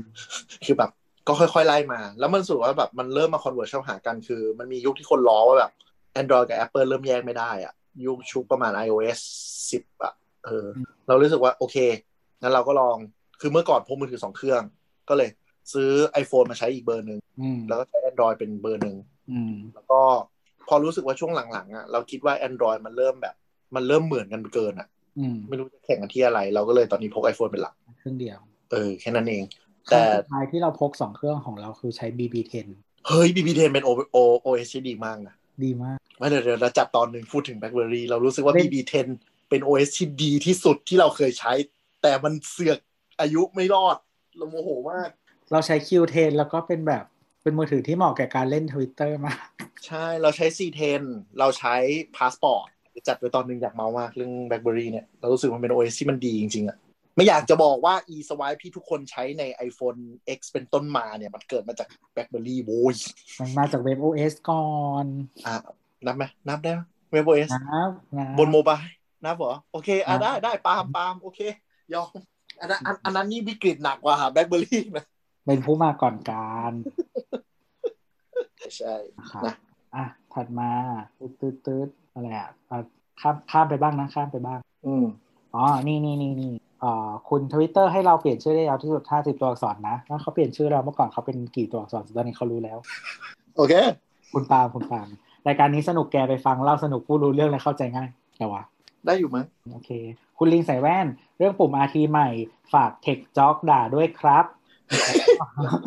แล้วก็มีมีคนไปตอบนะครับ ด้วยแอปเทคจ็อกนะคุณนั่นแหละ ไม่ต้องมาบอกมีคนไปตอบ แหมคำตอบนั้นเขาเดาเรื่องไทม์ไลน์ว่าใครเป็นคนไปตอบ พอดีใช้ Tweetbot อะ แล้วเราก็ทวิตด้วย Tweetbot นะไม่รู้ครับ TJ Ken ยังใช้ Official Twitter ครับขี้เกียจไปซื้อแอป Tweetbot เดี๋ยวนี้มันฟรีแล้วเว้ยนะฮะก็พี่แอนบอกว่าโคตรเหยียดโอเค ถ้าถ้าถ้าจะคอมเมนต์ตัวปุ่มนี้จริง ๆ ใช่ไหม คือคือเล่าหน่อยก็คือมันเกิดมาจากอีปุ่มเนี้ยเนื่องจาก Twitter เขาเชื่อว่า เขาไม่อยากเป็นส่วนของการขยับขยายเฟกนิวส์เขาก็เลยอยากให้แบบ มีเหมือนกับมีเบรกนิดนึงก่อนที่จะกดอะไรอย่างเงี้ยจากสมัยก่อนกดปุ๊บไปเลยตอนนี้ก็แบบกดแล้วก็เด้งขึ้นมาแบบ ให้คุณใส่คอมเมนต์ก่อนแล้วค่อยกดอืมอะไรอย่างนี้เพื่อที่แบบเขามีความเชื่อว่าเขาคนที่กดแล้วมันเด้งขึ้นมาหน้าจออีกอันหนึ่งเนี้ย มันจะทำให้คนแบบเฮ้ยลองอ่านอีกทีนึงอ่าอืมอ่าก่อนที่จะกดก็อาจจะ ลดจำนวนการรีทวีต fake news ลงไปได้ คือมันมีอีกฟีเจอร์หนึ่งก็คือว่าเหมือนการแชร์บทความหรืออะไรประมาณนี้มันจะถามว่าแบบหรือรีทวิตบทความก่อนนะเนี่ยแต่อันเนี้ยเหมือนไม่ในไทยน่าจะไม่มีนะฮะไม่มีไม่ไม่มี ส่วนใหญ่จะเป็นเลือกตั้งอเมริกาเป็นหลักเลยที่เอที่อก็เยอะประมาณว่ามันจะถามว่าแบบอ่านหรือยังอะไรประมาณเนี้ยโคตรเสือกอะโคตรเสือกอะเออนั่นแหละคือว่าแบบอะไรนะ พาดหัวอาจจะไม่ใช่ทุกอย่างนะ ลองอ่านหรือยัง คือจริง ๆ เรื่องเฟกนิวส์อะเป็นเรื่องที่ประสบปัญหากันทั่วโลกเยอะมากอืมๆเออ แล้วก็คืออย่าง WhatsApp อะเขาก็จะมีมีมาตรการอย่างเช่นว่า ห้ามหมายถึงว่าเวลาเราแชร์ข้อความ forward หรืออะไรก็ตามอะไม่ให้เกินกี่กลุ่มกี่คนหรืออะไรแบบเนี้ยอืมอืมเพื่อลดการกระจาย fake news แต่ว่าบ้านเราพอพอดีเราไม่ได้ใช้ WhatsApp เป็นหลักเนาะก็จะไม่มีสิ่งนี้นะครับเพราะเราใช้ไลน์อืม ไลน์ก็คือแหล่ง fake news อืมนะครับก็คือแต่เป็นซึ่งไลน์ซึ่งไลน์เนี่ยด้วย Mail ด้วยไลน์ด้วย UI ของมันนะการจะกดส่งต่ออะไรแม่งก็ไม่เร็วเท่าแพลตฟอร์มอื่นอยู่แล้วเขาก็เลยคงช่างมันแล้วกัน จริงๆ มันก็กดได้นะ ถ้าคุณแต่บางคนก็กดไม่เป็น เออใช่ คือเออยังมีเข้าใจหลายคนคือแบบก๊อปปี้แล้วยัง paste แปะไปเรื่อยๆอยู่อืมจะมีวิธีที่แบบกดได้เร็วมากพอสมควรแต่แบบนั่นแหละอย่าให้รู้เลย ก็นั่นแหละก็ จริงๆ เราก็มีเหมือนเราเห็น official Twitter เขาทวีตแล้วเราก็ quote ไปถามว่าประมาณว่าแบบคือ คือเขาอธิบายว่าเออมันเนื่องจากเลือกตั้ง US election อ่าใช่ไหมอ่าเลยทำเลยแบบปรับฟีเจอร์นี้ก็คือเอารีทวีตธรรมดาออกต้องกดเหมือน quote ก่อน แล้วก็กดถ้าใครไม่อยาก quoteไม่อยากอืมก็ไม่ต้องพิมพ์อะไรแล้วกดรีทวิตหนึ่งทีมันก็จะเป็นรีทวิตปกติ แต่มันต้องกดปุ่ม แล้วก็ถ้าใช้มือถือคือมันต้องย้ายนิ้ว อ่า ถ้าคุณถือมือถือด้วยมือซ้ายอยู่โอกาสที่ นิ้วโป้งจะไปแตะบนจอก็จะลำบากขึ้นเยอะ อืม หรือถ้าคุณใช้คอมอะไรเงี้ย ก็นั่นก็ต้องเออน่าลำคาญอยู่ใช่ใช่แต่แต่ว่าใช่ถ้เขาก็เขาก็บอกแล้วแหละว่าจะเป็นคือจนทั้งถึงหลังเลือกตั้งอเมริกาเดี๋ยวจะกลับมาเป็นเหมือนเดิมก็อีกไม่กี่วันนั่นแหละอืมแต่ว่าถ้าคุณใช้ Tweetbot มาก็คืออยู่ที่เดิม ถามว่าน่ารำคาญไหมใช่โคตรน่ารำคาญคือเมื่อก่อนนะเราเราเราเราใช้ Tweetbot บ่อยเพราะว่า เพราะว่าเหมือนกับว่าทวิตเตอร์ไอ ไทม์ไลน์ของ Tweetbot มันจะ clean มันจะไม่มีแบบคนกดลงกดไลค์หาเหวอะไรขึ้นมา ไหนใครบอก Tweetbot ฟรีวะร้อยห้าสิบาทเอาไม่ฟรีแล้วเหรอ Tweetbot ห้า for Twitter ร้อยสี่สิบเก้าบาท คือเราเราซื้อมาทุกอันอะเราเลยจำไม่ได้ โอ้โห เสียตู้ซื้อมาคือซื้อมาทุกรุ่นอะ คือทวิตบอร์ดเป็นแอปที่แบบพอเปลี่ยนเปลี่ยนรุ่นอะ มันก็จะคิดตังค์อีกเว้ยอืมเสียเสียเสีย ซื้อใน iPad กับ Mac ด้วยนะ วัวต่อเฉยอะ นี่เข้าใจยังครับว่าคือการเหยียดขนาดการที่บอกว่าใช้ทวิตบอทก็คือเป็นการบอกว่า ผู้ใช้ของฟรีก็ทนกับสิ่งที่เขายัดเยียดมาต่อไปนั่นแหละ ก็คือนะฮะใช้ Tweetbot แล้วมันก็จะไม่มีกดลงกดไลค์อะไร สามารถเรียงตามเวลาได้ง่าย ๆ แล้วก็ตั้งพวกแบบว่าเขาเรียกว่าอะไรเออมันมันรีข้าม account ได้เมื่อก่อนทวิตเตอร์มันรีข้าม account ไม่ได้แต่นี้อืมแต่แต่ของทวิตเตอร์มันกดหลายขยักอะแต่ Tweetbot ก็คือแบบกดค้างที่ปุ่มรีทวีตก็จะ เลือกมีขึ้นมาทุก account ที่เราในนั้นต่อไป ต่อไปนะครับคุณซีนะคะผู้สนับสนุน iOS ใหม่ต่อหูฟัง AirPods ไม่ค่อยติดเลย ติดติดแบบแบบน่ารำคาญมากเป็นกันบ้างไหมคะ มีวิธีแก้ไหมคะ TJ เขาบอกว่าเขาใช้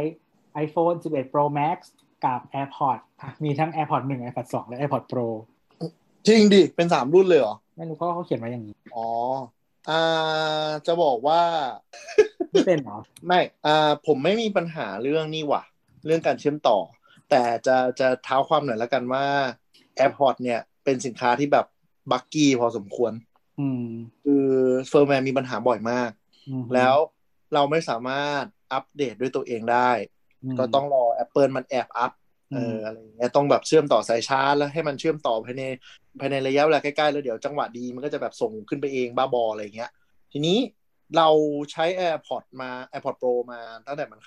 แล้วก็คือเคยมี AirPods ธรรมดาอยู่ แล้วมัน buggy มากแล้วเราต้องรีเซ็ตอิงบ่อย วิธีรีเซ็ตก็ไปหาในเว็บ Official Apple ได้คือแบบกดปุ่มหลังค้าง กดจนมันกลายเป็นรีเซ็ตเป็นสีขาวอะไรเงี้ย จะหายไปอยู่พักหนึ่งแล้วมันก็จะชอบกลับมาเป็นอีก เราเลยคิดว่าไม่ได้ไม่ได้ไม่น่าจะเป็นปัญหาที่ iOS เป็นปัญหา ที่ firmware ตัว AirPods นั่นแหละอืมที่มันชอบมีปัญหา เออ เราในความคิดเรานะคือเราไม่เคยใช้ AirPods เพราะว่า เพราะว่าเรา ใส่คือเราใส่ใช้ EarPods แล้วเกลียดอะคือเราใช้ไม่ได้อะเราก็เลยไม่เคย ไม่เคยคิดจะซื้อ AirPods เฮ้ยคุณไม่มีความเป็นสาวกเลย ใส่ไม่ได้เจ็บหูจริงอ่าเราใช้เราใส่ AirPods ไม่ได้ เพราะอีทรงนั้นน่ะ หลุดคือตอน Apple เปิดตัว AirPods รุ่นแรกอืมไม่ซื้อเพราะแม่งแพงๆอืมแล้วพอมามาเปิดรุ่นสองก็แบบ สะดวกดีว่ะ ใช้หน่อยแล้วกันว่า เพราะ ก็คือเป็นช่วงที่เครื่องหลักย้ายมาใช้ iPhone อืมอะก็คือเออสะดวกดีอีมือถือหานี่ก็ไม่มีรูหูฟังให้ ก็ได้แล้วกัน พอซื้อมาปุ๊บ ใส่บนหู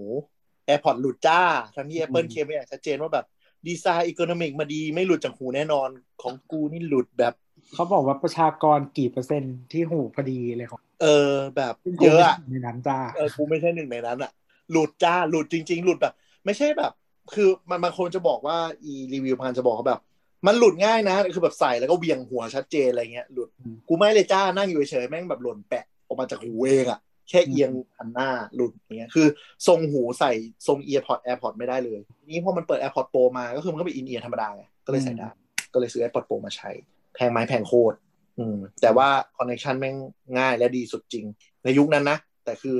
ทูเวหลังๆก็คือเริ่มทำได้ฉลาดเท่าแหละ คือเราอะ เราอะใช้เราคือเราใส่แล้วเจ็บช่องหูมันเล็กใส่ไม่ได้เจ็บอืมก็เลยไม่คิดซื้อพอแต่ว่าพอ AirPods Pro ก็อยากได้แต่ว่าตอนนั้นมี Sony แล้ว อ๋อ ของดีของดี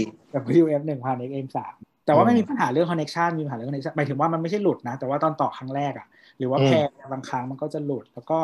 เหมือนอืมบางทีเราจะย้าย device อะไรอย่างเงี้ยอืก็มมีปัญหามันจะไม่เหมือน AirPods คือเราไม่เคยใช้ AirPods แต่ว่าเราเคยใช้ Beat X อืม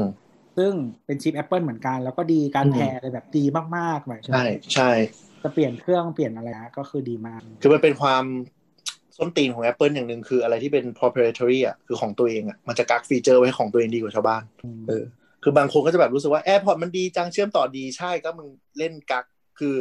มีการเชื่อมต่อด้วยชิปของมึงเองอะคนอื่นเขาไม่มีไงเขาเลยทำไม่ได้ไงอะไรอย่างเงี้ย อืม แต่แต่คนลองไอ้นี่ด้วยนี่ที่แบบว่าคือสถานที่ที่แบบมีโอกาสหลุดเยอะหมายถึงบลูทูธถูกก็ถูคืกอรถไฟฟ้า อะกำลังกำลังจะบอกเลยว่า หลายคนเทสอีตัว True Wireless ก็คือคำว่า True Wireless คือหูฟังที่หูซ้ายหูขวาแยกอิสระกันอืมคือหูฟังบลูทูธสมัยก่อนมันต้องมีสายอืมเชื่อมกันหลังคออะไรเงี้ยนึกออกไหมสมัยนี้ไม่ต้องละหูซ้ายหูขวาแยกกันหมด ถ้าไปเทสเนี่ยที่สถานที่ที่แย่ก็คือรถไฟฟ้า แต่รถไฟฟ้าเนี่ย หลายคนจะบอกว่า AirPods ไม่มีปัญหาอื มมันจะค่อนข้างฉลาดกว่าพอสมควร เราเทสบนรถไฟฟ้า เราไม่เจอปัญหา AirPods เลย เราเจอกับหูฟังบลูทูธบลูทูธ5.0ที่เป็น True Wireless ส่วนอื่นเราเจออืมแต่มีที่ที่หนึ่งที่ไม่มีแบรนด์ไหนรอดแม้กระทั่ง AirPods เองคือแผนกเครื่องใช้ไฟฟ้าของทุกห้างไปลองอ่ามันสัญญาณกวนเยอะอย่างนี้อ่า อย่าอย่าเชื่อมต่อแล้วเดินเข้าไปนะ จะไม่หลุดอืมลองถอดใส่แล้วพยายาม connect ก็ต่อเปิดใหม่ฝาเออเปิดฝาอยู่กลางดงตรงโซนทีวีอะอืมมันจะบึ้มแบบ AirPods ก็ช่วยคุณไม่ได้ พอสมควร อันนั้นเป็นการ test test ที่ดี เพราะว่าเรา AirPods ไป test อะไรเงี้ย คือมันจะไม่ได้แบบดับไปเลย มันอาจจะติดข้างเดียวแต่เลยหรือว่า มันจะจูนกลับมาได้ด้วยตัวของมันเอง อันนั้นคือประสิทธิภาพของตัวหูฟังที่ดีอืมคืออย่างเราเอาโซนี่ไป test ก็คือเออเหมือนกัน แต่มันก็ใช้เวลาในการแบบเอ้ย reconnect กลับมา แต่เสียงอาจจะเหลื่อมบ้างอะไรอย่างเงี้ย เพราะฉะนั้นแบบรุ่นใหม่ๆในอนาคตแนะนำว่าถ้ามีมีโอกาสได้ test ลองเอาไป test พวกโชโซนเครื่องไฟฟ้า ถ้าโซนเครื่องไฟฟ้าผ่านคือดีเลย แต่ของแต่โซนี่ก็ที่เราที่เราลองมาก็คือใช้กับ BTS ได้อยู่ อ่าใช่ใช่ก็จะมีรุ่นของรุ่นดีๆ ของตัวท็อปท็อปแหละ พวกโซนี่พวกอะไรนะโมเมนตัมอะ Sennheiser Momentumสองตัวใหม่อย่างเงี้ย ที่รุ่นค่อนข้างราคาโอเคหน่อยก็จะค่อนข้างคอนเน c t ชันดี แต่บางคนจะ complain คือบางทีไปใช้พวกแบบ Redmi Dot หรือว่าแบบจีนอย่างเงี้ย อันนั้นคือวินาศเลยนะ คือแบบเจอคอนเน c t ชันเยอะๆ คือพัง เพราะว่า True Wireless มันเชื่อมต่อซ้ายกับขวาด้วยเอ่อด้วย Wi-Fi 2.0บางรุ่นอะแล้วมันเลแต่ยรุ่นเออแต่ว่าพอเลยของแต่ของโซนี่อะแต่ทั้งสองตัวเหมือนแยกแยกกันก็คือต่ออาอยู่โดยตรงทั้งคู่อ่าใช่ใช่ใช่ มันจะอยู่ที่วิธีการเชื่อมต่อแต่ว่าอย่างของแบรนด์จีนมันจะเชื่อมซ้ายแล้วซ้ายจะส่งเสียงไปขวาใช่ด้วยใช่ผ่าน Wi-Fi 2.4แล้วบางทีพอมันไปเจอด้วยเออไปเจอ Wi-Fi เยอะ ๆ ก็คือบึ้มครับผมฉะนั้นก็คิดว่า เป็น iOS ใหม่ไหม เป็นไปได้ แล้วก็อาจจะเป็นที่ตัว firmware AirPods เองที่มันชอบอัพ หลังๆ มันอัพถี่ด้วย ก็อาจจะถ้าลองรีเซ็ตดู ลองรีเซ็ตดู ถ้ายังเป็นไปเคลม AirPods Pro เราเคลมมาสองรอบแล้ว มันเป็นสินค้าที่มีปัญหาเยอะอืมมีปัญหาเยอะพอสมควรครับแบบ gen แรกไงเออจริง คือ gen ที่เป็นเป็นมีปัญหาก็คือ เนื่องจากอย่างที่บอกอะ การอัปเดตเฟิร์มแวร์บางทีมันแบบ แทนที่คุณจะมี interface ให้คนมานั่งกดอัพแล้วรู้ว่าแบบโอเค ช่วงนี้อัปเดตอยู่นะ อย่าไปยุ่งเลยมันเหมือนเคสที่เจอคือ ไปอัพแล้วแบบมีปัญหาอัพไม่ผ่านมันก็บริกอืมแล้วแบบคนใช้ก็แบบอะกูไม่ได้ทำอะไรเลยทำไมมันพังวะอะไรอย่างเงี้ยของเราเจอคือช็อตหมูช็อตไปเลยข้างหนึ่งเข้าไปเคลมอะไรอย่างเงี้ยเออเป็นเป็นสินค้าที่ค่อนข้างค่อนข้างบักกี้พอสมควรอืมครับผมแล้วก็ถัดมานะครับจากคุณสวัสดีแมวพีวันนี้รวบรวบแล้วกันอื แล้วมก็คุณป่ายครับเขาพูดถึงอืมตอบเรื่องทวิตบอร์ดเนี่ยนะนะคุณสวัสดีอืมเขียนว่าเป็นที่ยืมมือด่าใหม่ล่าสุด และมาแรงกว่าสาวสาวตัวคุณคุณดูภูมิใจนะ คุณดูภูมิใจนะคุณดูภูมิใจนะส่วนคุณตายบอกว่าดูภูมิใจรู้เลยว่าใครตอบ ดูภูมิใจนะครับ คุณแหมรู้เลยว่าใครตอบเดี๋ยวมีทวิตแบบเดิมก็กลับมาหลังจากเลือกตั้งสหรัฐเนาะอืมโอ้ยมีคนมาช่วยโปรโมทแล้วเนตเต้บอกว่ารีรายการไปก่อนยังไม่ได้ฟังแต่ดูสแตทแล้วคนที่โปรไฟล์ช่วงนี้เยอะอยู่โปรโมทก่อน สแตทดี ดีเพราะท่านประธานแอนอ๋อไม่ใช่วันนั้น วันนั้น วันนั้นมีคนทัวร์ลงเขาก็เลยช่วยโปรโมทอ๋ออีห่าพอดีวันนั้นเขาทัวร์ลงเขาก็เลยช่วยอ๋โปอรโมทอ๋ออันนี้คือสแตทของตัวเขาเองใช่เฉียเอ้ยคุณลิงใส่แว่นเจ้าของคำถามเขาบอกว่ารับบทนางหญิงใครบนนางเหยียดทวิตบอร์ดเนี่ยเขาก็ใช่อ๋อเชียนะครับ คุณต่ายบอกว่า นึกว่าฟังอาจารย์วีระสองคน กลัวทีเคแล้วค่ะ โอ้ยนี่ไม่ได้ครึ่งอาจารย์วีระเลยถ้าได้หลับอาจารย์วีระนี่หมายสารน่าจะมาบ้านครับผมคุณนัตตี้ไอบอกว่านี่ใครเทคใครครับ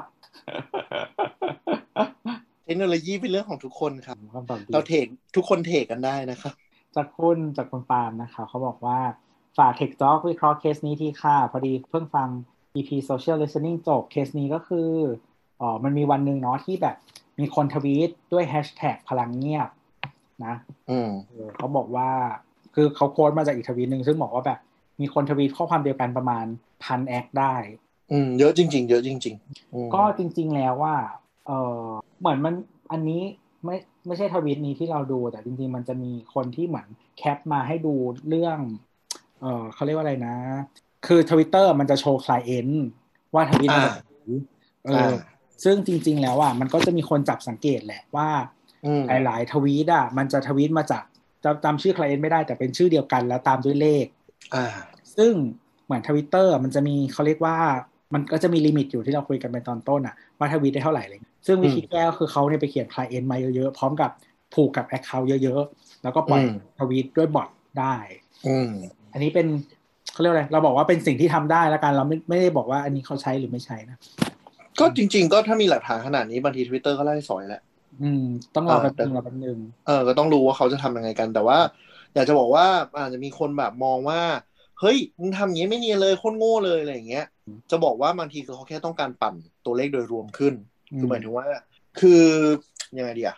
ถ้าเราสามารถเกมอัลกอริทึมได้อะอัลกอริทึมมันจะบอกว่าแฮชแท็กไหนมันกำลังมี frequency เยอะถูกปะเขาปั่นพวกเนี้ย คนน่ะเห็นมันก็รู้เลยว่าปลอม แต่การที่แท็กเนี้ย frequency มันสูงขึ้นปุ๊บ มันทำให้อันที่จะแทรกเข้ามาจริง ๆอะ exposure มันเยอะขึ้น อืม อะนึกออกไหม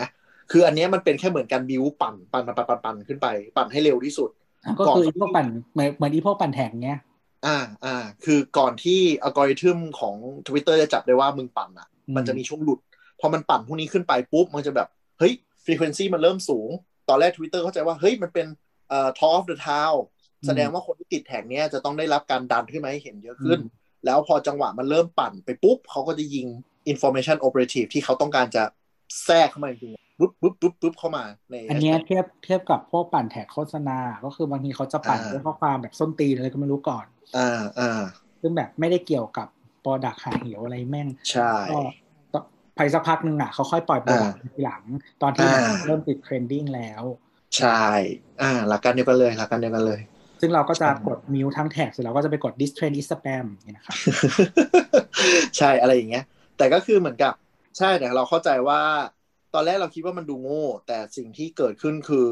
ไอ้ที่ทำเนี้ยดีกว่า I.O. สมัยก่อนมากครับคือแล้วคือหมายถึงเขาใช้จำนวนเขาสู้เลย คือเขาปั่นแท็กทุกวันอืมคือหมายถึงว่าเขายิงปุ๊บมีแท็กใหม่ขึ้น ยิงปุ๊บมีแท็กใหม่ขึ้น คือ เหมือนกับเขาได้ประโยชน์สองอย่างนะหนึ่งคอนเทนต์ ที่เขาจะแทรกเข้ามาเนี่ย มันก็จะโผล่มากขึ้นจริงๆอืมสองมันจะไปลดจำนวนอ่าแท็กอื่นๆลงด้วย ก็คือแท็กม็อบที่แบบเราลุยกันนั่นแหละอืมมันจะโดนลดเขาเรียกว่าศัพท์เขาเรียกว่าไอบอลคือหมายถึงว่าอืมไอบอลก็คือเหมือนตาเราเห็นอะไรบนจออะไอบอลมันคือคล้ายๆ reach อะอ่าอ่าอ่าพอมันไอบอลมันมีปุ๊บอีพวกเนี้ยมันโผล่เข้ามาแทรกเข้ามาต่อให้มันมันแทรกขึ้นมาได้สามสิบเปอร์เซ็นต์อะก็เท่ากับว่า ไอ้ที่เราแชร์กันเรื่องข่าวม็อบก็หายไปแล้วสามสิบเปอร์เซ็นต์อะไรอย่างใช่เงี้ยเขาก็ได้ประโยชน์ตรงนี้แล้ว อืมคือบางทีคอนเทนต์เขาอาจจะไม่ได้อยากให้เราอ่านด้วยซ้ำแต่ถูว่ากการต้องขึ้นการขึ้นเทรนด์น่ะสมมติว่าเราเห็นในแท็บ trending ใช่ปะเราก็กดใช่ไปดูเห็นนิดหน่อยแล้วเราออกอันเนี้ยเราได้อืมคอนเทนต์แล้วอะไรอย่างเงี้ยเออมันไม่ใช่แค่เราได้คอนเทนต์ด้วยนะ มันทำให้แท็กเนี้ยมีคนรู้ว่าเออมันมีคนตามด้วยนะใช่มีคนเข้ามาดูด้วยนะอย่างเพิ่มนี้ลงเพิ่ม reach อะไรไป ใช่ใช่แล้วก็อย่าลืมว่ามันก็มีคนที่ไม่เห็นด้วยกับกระแสทวิตเตอร์ส่วนใหญ่เยอะที่ที่ต้องยอมรับว่าด้วยความอุณหภูมิอย่างเงี้ยมันก็มีคนคนที่ไม่เคยเล่นทวิตเตอร์เข้ามาเล่นทวิตเตอร์แล้วเพื่อมาสู้ไอ้แท็กพวกนี้ก็เลยเหมือนเป็นจุดที่แบบนะปั่นด้านเขาอะก็คือมันเป็นมันเป็นการการเกณฑ์คนที่เป็นออร์แกนิกเข้ามามากขึ้นด้วยอืมใช่แต่ถามว่าไม่เนียนไหมใช่ไอ้พวกเนี้ยที่แคปมาแบบ เป็นแบบเป็นเหมือนวัฟเฟิลที่เหมือนกันเป๊ะหมดเลยเนี่ย ใช่ไม่เนียน แต่เราเข้าใจว่าดีไม่นี่มันเป็น disposable ที่เขาจะพร้อมทิ้งแล้วเขาก็ปั่นใหม่ตลอดเวลา แล้วก็คือ act act act account Twitter สร้างค่อนข้างง่ายนะครับถ้าเทียบใช่กับใช่ใช่ถ้าเทียบกับ SNS อื่นๆใช่แล้วก็อีกอย่างหนึ่งเนี่ยมันก็หลาย ๆ อย่างคืออย่างเช่นว่าเขาอยากคุยกับใครอะไรอย่างเงี้ยหรือว่าคุยด้วยอะไรคือบางทีอะ มันมีการคุยด้วยตัวเลขเฉยๆ ก็มีอ่าถูกถูกหรือว่าบางทีเขาก็ไม่ได้อยากคุยกับเราอะไรก็เออถูกถูกหรือบางทีตอนนี้เขาอาจจะยังแค่ทดลองอยู่ก็ได้นะอืมทำเป็นเล่นไปคือเขาเก็บข้อมูลอยู่อย่างเงี้ยเราไม่รู้เลย แต่แต่ที่ถ้าให้สรุปได้คือ ฉลาดกว่าสมัยก่อนยังมีนัยสำคัญมาก ครับผมนะครับฉลาดนะฮะก็ไปแอพพลายแอปพลิเคชันต่างอืมๆอะถัดมานะครับ คุณอาซาบารุเขาบอกว่าอ๋อพูดถึงตอน social listening เนื้อหาเป็นเรื่องที่แทบไม่เคยรู้เลยแฮะ ต้องตั้งใจฟังตามจนหัวอุ่นๆ แต่ที่ผ่อนคลายคือตอนที่ฟังทีเจสบทห้าห้าเออเออ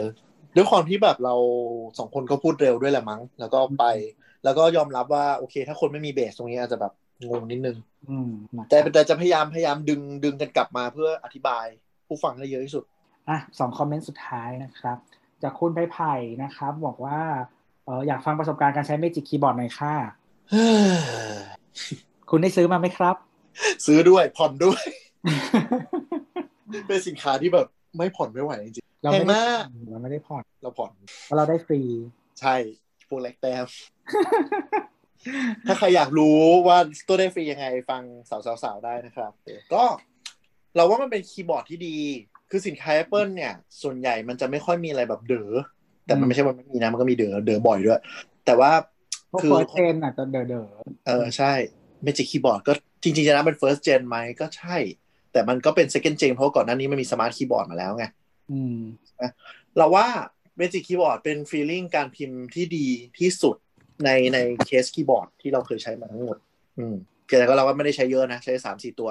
มันมันเลเวลประมาณว่าเหมือนซื้อ อี Magic Keyboard สำหรับ Mac อะอืมมาใช้ feeling มันจะประมาณนั้นก็ไปทดลองพิมพ์ที่ร้านได้แหละ คือแบบ ตั้งใจขายมากอะทุกร้านยัน iStudio ไม่มีให้ลองไปกดเล่นหมด ลองไปพิมพ์เล่นดูได้อืมคือคือเราว่าใน feeling การพิมพ์อะดีโอเค touchpad อืมดีดีเลยอืม touchpad touchpad ดีมาก แต่ว่ามันก็เล็กเล็กกว่าคอมเล็กกว่าคอมถ้าเทียบกับ Mac อะนะ แต่ถ้าเทียบกับ Windows อาจจะโอเคเอ่อเพราะว่าเออ touchpad เดี๋ยวดีกว่าอยู่แล้ว touchpad มันเล็กแต่มันครอบคลุมนะ คือเราอืมระยะลากอะโอเคเลย เราไม่จำเป็นต้องขนาดลากไปชนอะไรๆก็ครอบคลุมการใช้งานแบบ คือคิดมาดีอะ experience user experience คิดมาดีมาก คือเขาเนี่ยครับคือตัว pointer เขาทำมาดีอืมตัว pointer เขาทำมาดีแล้ว เพราะว่าหมายถึงว่าเมาส์คอมบางทีมันจะต้องจุดเล็กมากเวลาเรากดเนาะแต่ว่าเมาส์อันเนี้ยเนื่องจากว่ามันจะปรับตัว pointer ตามจุดต่างๆ บนหน้าจอ มันก็จะไม่ต้องแบบพอดีขนาดนั้นอะไรอย่างเงี้ยอืมอืมใช้ดีแล้ว trackpad คือแบบมันดูเล็กแต่ว่าระยะการลากระยะการอะไรอย่างเงี้ย คือคือการการ scroll mouse เนี่ย มันดูเหมือนง่ายจริงๆโคตรยากเลยนะอืมหมายถึงว่า pointer อะเราลากไปเท่าไหร่อะ สังเกตดูว่าถ้าเราลากช้าๆกับลากเร็วๆ ระยะไปมันจะไม่เท่ากัน เฉพาะ Mac ครับอ่า Windows ก็มีจ้ะแต่มันห่วย แต่มันโง่กว่า เออ นั่นแหละ คือพวกนี้มันเป็นความละเอียดในการในการสร้าง experience ที่ดีในการลากอะไรเงี้ย คืออ่า trackpad ของของอ่า Magic Keyboard ทำได้ดีมากอืมแล้วก็ระบบการพิมพ์ดี แต่ถ้าจะให้ด่าหลักๆ เลยก็คือเรื่องหนึ่งราคาแน่ๆ คือมันไม่มีอะไร justify the price ราคาแบบ ห้าหลักเลยอะคือคือถ้าคุณจริงๆมันมี alternative ถ้าอืมอ๋อแต่เมืองไทยยังไม่มีขายตัวันก่อนแนะนำหมอประวินไปแล้วหมอประวินถามว่า ซื้อที่ไหนวะรู้บอกเออเออว่ะซื้อที่ไหนวะ ก็คือของ Logitech เอออ่า Logitech Folio แต่ว่าอันเนี้ยคุณต้องใช้อ่า iPad iPad Air 4 หรือว่า iPad Pro 11 นิ้ว เพราะว่าถ้าคุณอืมใช้แบบแบบแบบเราอะ เราใช้ 12.9 ก็คือไม่มี อ่าอ่าอ่าก็คือเปิดเกิดมาเพื่อแล้วก็ Logitech feeling การพิมพ์อะไรเงี้ยก็โอเคอยู่แล้ว แต่เรายังไม่ได้จับตัวจริงอะนะ ก็คือแบบไว้ใจได้หน่อย แต่คือความเหมือนสวยมันจะไม่ลอย iPad มันจะไม่ลอย อ่าถูกถูกถูกคือดีคือดี โอเค ก็คือเดี๋ยวกลับมา Magic ที่บอกคือ ราคาแพงเราส่วนตัวเราคิดว่ามันแพงเวอร์เกินไปมาก อืมอืมคือส่วนตัวเลยนะ แบบแพงเกิน แล้วก็น้ำหนักคือสิ่งที่หลายคนจะไม่รู้ตัวจนบางทีซื้อมาแล้วคือไปลองเล่นที่ร้านแล้วโอเค พอซื้อมาคือแบบอีเฮียคีย์บอร์ดหนักกว่าเครื่องเครื่องตั้งใจนะ อ่าอ่าตั้งใจเพื่ออะไรเพื่อจะได้ไม่ล้มเพื่อให้มันถ่วงมันจะได้ไม่ล้ม แต่ว่าคือน้ำหนักรวมกันอะคีย์บอร์ดกับ iPad อะของเราใช้12.9ใช่ไหมเออหนักกว่า MacBook Air 13นิ้ว ใช่ ของเรา iPad Pro 11 กับ Magic Keyboard ก็หนักโลนึงอะอืมซึ่งมันแบบมึงอยู่ในยุคที่พก iPad แล้วมึงไม่ควรจะแบบของแบกของเป็นโลได้แล้วอะคือเหมือน iPad ไอตัว 12.9 รวมกันอะหนักกว่า MacBook Air ประมาณขีดหนึ่งอะ อืมคือมันหนักค่อนข้างหนักมาก แล้วก็น้ำหนักเขาเรียกอะไรอะ weight distribution ก็แย่กว่า เพราะคุณเล็กกว่า มันตันกว่า ในขณะที่ Mac มันเหมือนกับ มันจะมีด้านหนักกับด้านเบา มันก็แบบอืมจังหวะการจับมันโอเคไง อันนี้คือแบบเหมือนก้อนก้อนเหล็กเลยอะซึ่งมันแบบอืมเออไม่แล้โอวคเความเรื่องนี้ มันคือก้อนเหล็กจริง ๆ ความเฮี้ยคือไออืมวัสดุถ่วงน้ำหนักคือก้อนเหล็กนะฮะไม่ใช่แบตนะครับ อ่า คือข้างๆ touchpad touchpad ที่มันหนักอะ มันเอาแท่งเหล็กไปยัดไว้จริง ๆ เว้ย คือแทนที่แบบ มึงจะเสริมน้ำหนักมึงก็ใส่แบตใส่แบบอะไรเป็นอุปกรณ์เสริมมาให้กูก็ได้นึกออกปะมึงใส่เหล็กอะ มึงใส่เหล็กแบบเหล็กเหล็กคือแบบเหล็กจริง ๆอะแผ่นเหล็กอะแบบค่อนข้างกรดอะอืมแล้วก็อีกอีกจุดหนึ่งที่เราไม่ชอบ แต่ว่าคนอื่นอาจจะไม่มีไม่มีไม่อันนี้ก็ได้ก็คือปุ่มเปลี่ยนภาษาอ๋ออ่าแคปล็เพอกราะว่าเพราะว่ามันมีมันมีแคปล็อกคืออมตอนแรกเราจะซื้อแป้นแป้น US แต่ว่าวันที่ไปที่ร้านอะ มันไม่มีมีแต่แป้นไทยคือเขาบอกว่าหมด เออ ก็เลยแบบเออมแป้นไทยก็ได้วะอะไรอย่างอืมเงี้ยอืมซึ่งเราไม่ชอบแป้นไทยเพราะว่ามันไม่สวย เฮ้ยแต่ว่าแป้นไทย Apple เป็นหนึ่งในแบรนด์ที่ทำออกมาสวยกว่าอีกหลายแบรนด์มากแล้วนะ ก็ไม่สวยอยู่ดี มันลกใช่ไหมมันลกมันลกคือเราพิมพ์สัมผัสได้อยู่แล้ว เราไม่ต้องใช้แป้นไทย เออ แต่ว่าคือปุ่มเปลี่ยนภาษาแล้วทำไมก็คือมันมีมันมีปุ่มแคปล็อกเราเปลี่ยนภาษาได้แล้วก็จะมีปุ่มอืมยกโลกต่างหากอืมแต่เราไม่ได้ใช้แคปล็อกเราปิดแคปล็อกไป แล้วก็อืมมีปุ่มลูกโลก ซึ่งถ้าใช้ เปลี่ยนภาษาด้วยปุ่มลูกโลกอะมันจะไม่เหมือนแม็กอ๋อเหรอเออ เพราะอืมแม็กอะมันมันบังคับว่าคีย์บอร์ดอะมันต้องเป็นสองปุ่ม มันจะไม่มีไม่มีปุ่มเดียวหมายถึงการเปลี่ยนภาษาทุกอย่างเลยทำทุกอย่างเลย ยกยกเว้นแคปอ๋อล็อกอ๋อแคปล็อกเป็นข้อข้อพิเศษ โอเคหมายถึงว่าการใส่คอมมานด์ต้องเป็น alternate shift alternate space คือใช่ไม่ใช่ alternate option option โทษทีเคือเคือปุ่มเป็นภาษาของเราตั้งไว้เป็นอืม command space คืออม ถ้าใครซื้อ Mac มาใหม่ๆ มันจะไม่ใช่อันนี้แล้ว แต่เราตั้งตามอืม Mac ที่เราใช้มาตั้งแต่แบบเล็บเพิดรุ่นพระเจ้าค่ะใช่ใช้คอมแบนสเปซจนชินเออกูก็เลยกูมีเครื่องใหม่กู command space ตลอดมเออ อันใหม่มันน่าจะเป็น option หรืออะไรไม่รู้เออนั่นแหละแต่อันนี้เลยก็คือมอันเนี้ยมันเป็นปุ่มเดียว เออ แล้วมันแบบมันไม่ถนัดอะเวลาเปลี่ยนอะ อ่าใช่ แล้วมันจะคือเป็นเปลี่ยนภาษาแบบวนลูปอะไรเงี้ยก็ต้องกูก็ต้องกดลูกโลกไปเรื่อยๆจนเจอแล้วก็แบบ ใช่ใช่ใช่ คือโชคดีที่เราพิมพ์แค่อังกฤษกับไทยก็คือเหมือนกับ อีปุ่มแคปล็อกของSmart Keyboard ข้างหลังอะจะเป็นสัญลักษณ์ชัดเจนมากคือกอไก่ slash ตัวเออืมก็คือเป็นประมาณว่าให้มึงเปลี่ยนภาษาสองภาษาเนี่ย exclusive สำหรับประเทศไทยเลยมึงเอาไปใช้ประใช้เทศไทยให้เต็มเท่านั้นที่ประเทศอื่นแม่งไม่มี เออ คือมึงเอาไปใช้ให้เต็มที่อะไรอย่างเงี้ยแต่เราแต่เราไม่ชอบเพราะเพราะเราไม่ชินแหละเพราะเราไม่ชินเพราะเราไม่อ่าเคยใช้ Caps Lock เปลี่ยนภาษาอยู่แล้ว อ่าอ่าอ่าใช่ แต่เราคือตอนแรกเราก็ไม่เคยใช้ Caps Lock เลยเพราะว่าเราใช้ Windows เราก็ใช้ Alternate Shift คือใช้มาตลอดแล้วแบบจนมีใน iPad เนี่ยก็ต้องใช้ให้ชินอะอ๋อแล้วก็คอมเมนต์อีกอย่างหนึ่งสำหรับอ่า Magic Keyboard ที่เป็น iPad 11 นิ้วนะครับ ปุ่มขอไข่ชอช้าง ปุ่มชนโทนขวาบนน่ะลอลิงขอขวด มันจะโดนบีบอัด ไปไปเปิดดูรูปในเน็ตก็ได้อืมถามว่าใช้ลำบากไหมไม่ลำบากขนาดนั้น แต่ช่วงแรกๆจะงงๆหน่อย คือพิมพ์ขอไข่จะแบบจะหลุดไปชอช้างบ่อย แต่พอเราใช้ไปสักพักเราชินแล้วเราเราไม่ได้ติดมาก ถ้าอยากได้ full layout ต้องไปตัว 13 นิ้วอย่างเดียวอืมแต่เราเข้าใจว่าคนมันหา Magic Keyboard ช่วงนี้เยอะเพราะมันใช้กับ iPad Air ได้ด้วยแหละใช่แล้วยิ่งแบบ พอใช้กับ iPad Air ราคามันยิ่งแบบตลกเลย iPad สองหมื่นคีย์บอร์ดหมื่นหนึ่งเฮียมงบ้าไปแล้วคือเราอะ คือสาเหตุที่เราซื้อ 12.9 เพราะ Magic Keyboard มันเต็มมัน full out layout ใช่ไหมใช่ เพราะว่าคือตอนแรกเราเราเก่าตอนที่เราไปที่ร้านเราเก่าว่าเราจะซื้อ 11 แล้วก็แบบเราก็ลองพิมพ์ แล้วเราก็รู้สึกอืมว่าแบบอีเหี้ยนิ้วเบียดมาก ใช่ มันพิมพ์มันพิมพ์ไม่ถนัดอะ ก็เลยแบบอืมอะ12แล้วกัน ใช่คือคนพิมพ์อะรอลิงกับขอไข่ช่วงแรกๆมันจะติดมันจะงงเลยอะเพราะว่ายิ่งยิ่งเขาเรียกว่าอะไรวะ คือนิ้วมือเราอะมันจะมีความมหัศจรรย์อันหนึงคือมันมี muscle memory คือถ้าคุณไม่ชินอะมันจะผิดเยอะมากช่วงแรกๆแต่มันแต่มันพอเราเริ่มใช้ไปสักพักอะมันจะพัฒนาเร็ว ก็คือช่วงแรกๆอาจจะต้องฝืนหน่อยสำหรับคนใช้ 11 นิ้วอืมแล้วก็ถ้าจะที่สิ่งที่ happy อีกอย่างหนึ่งคือ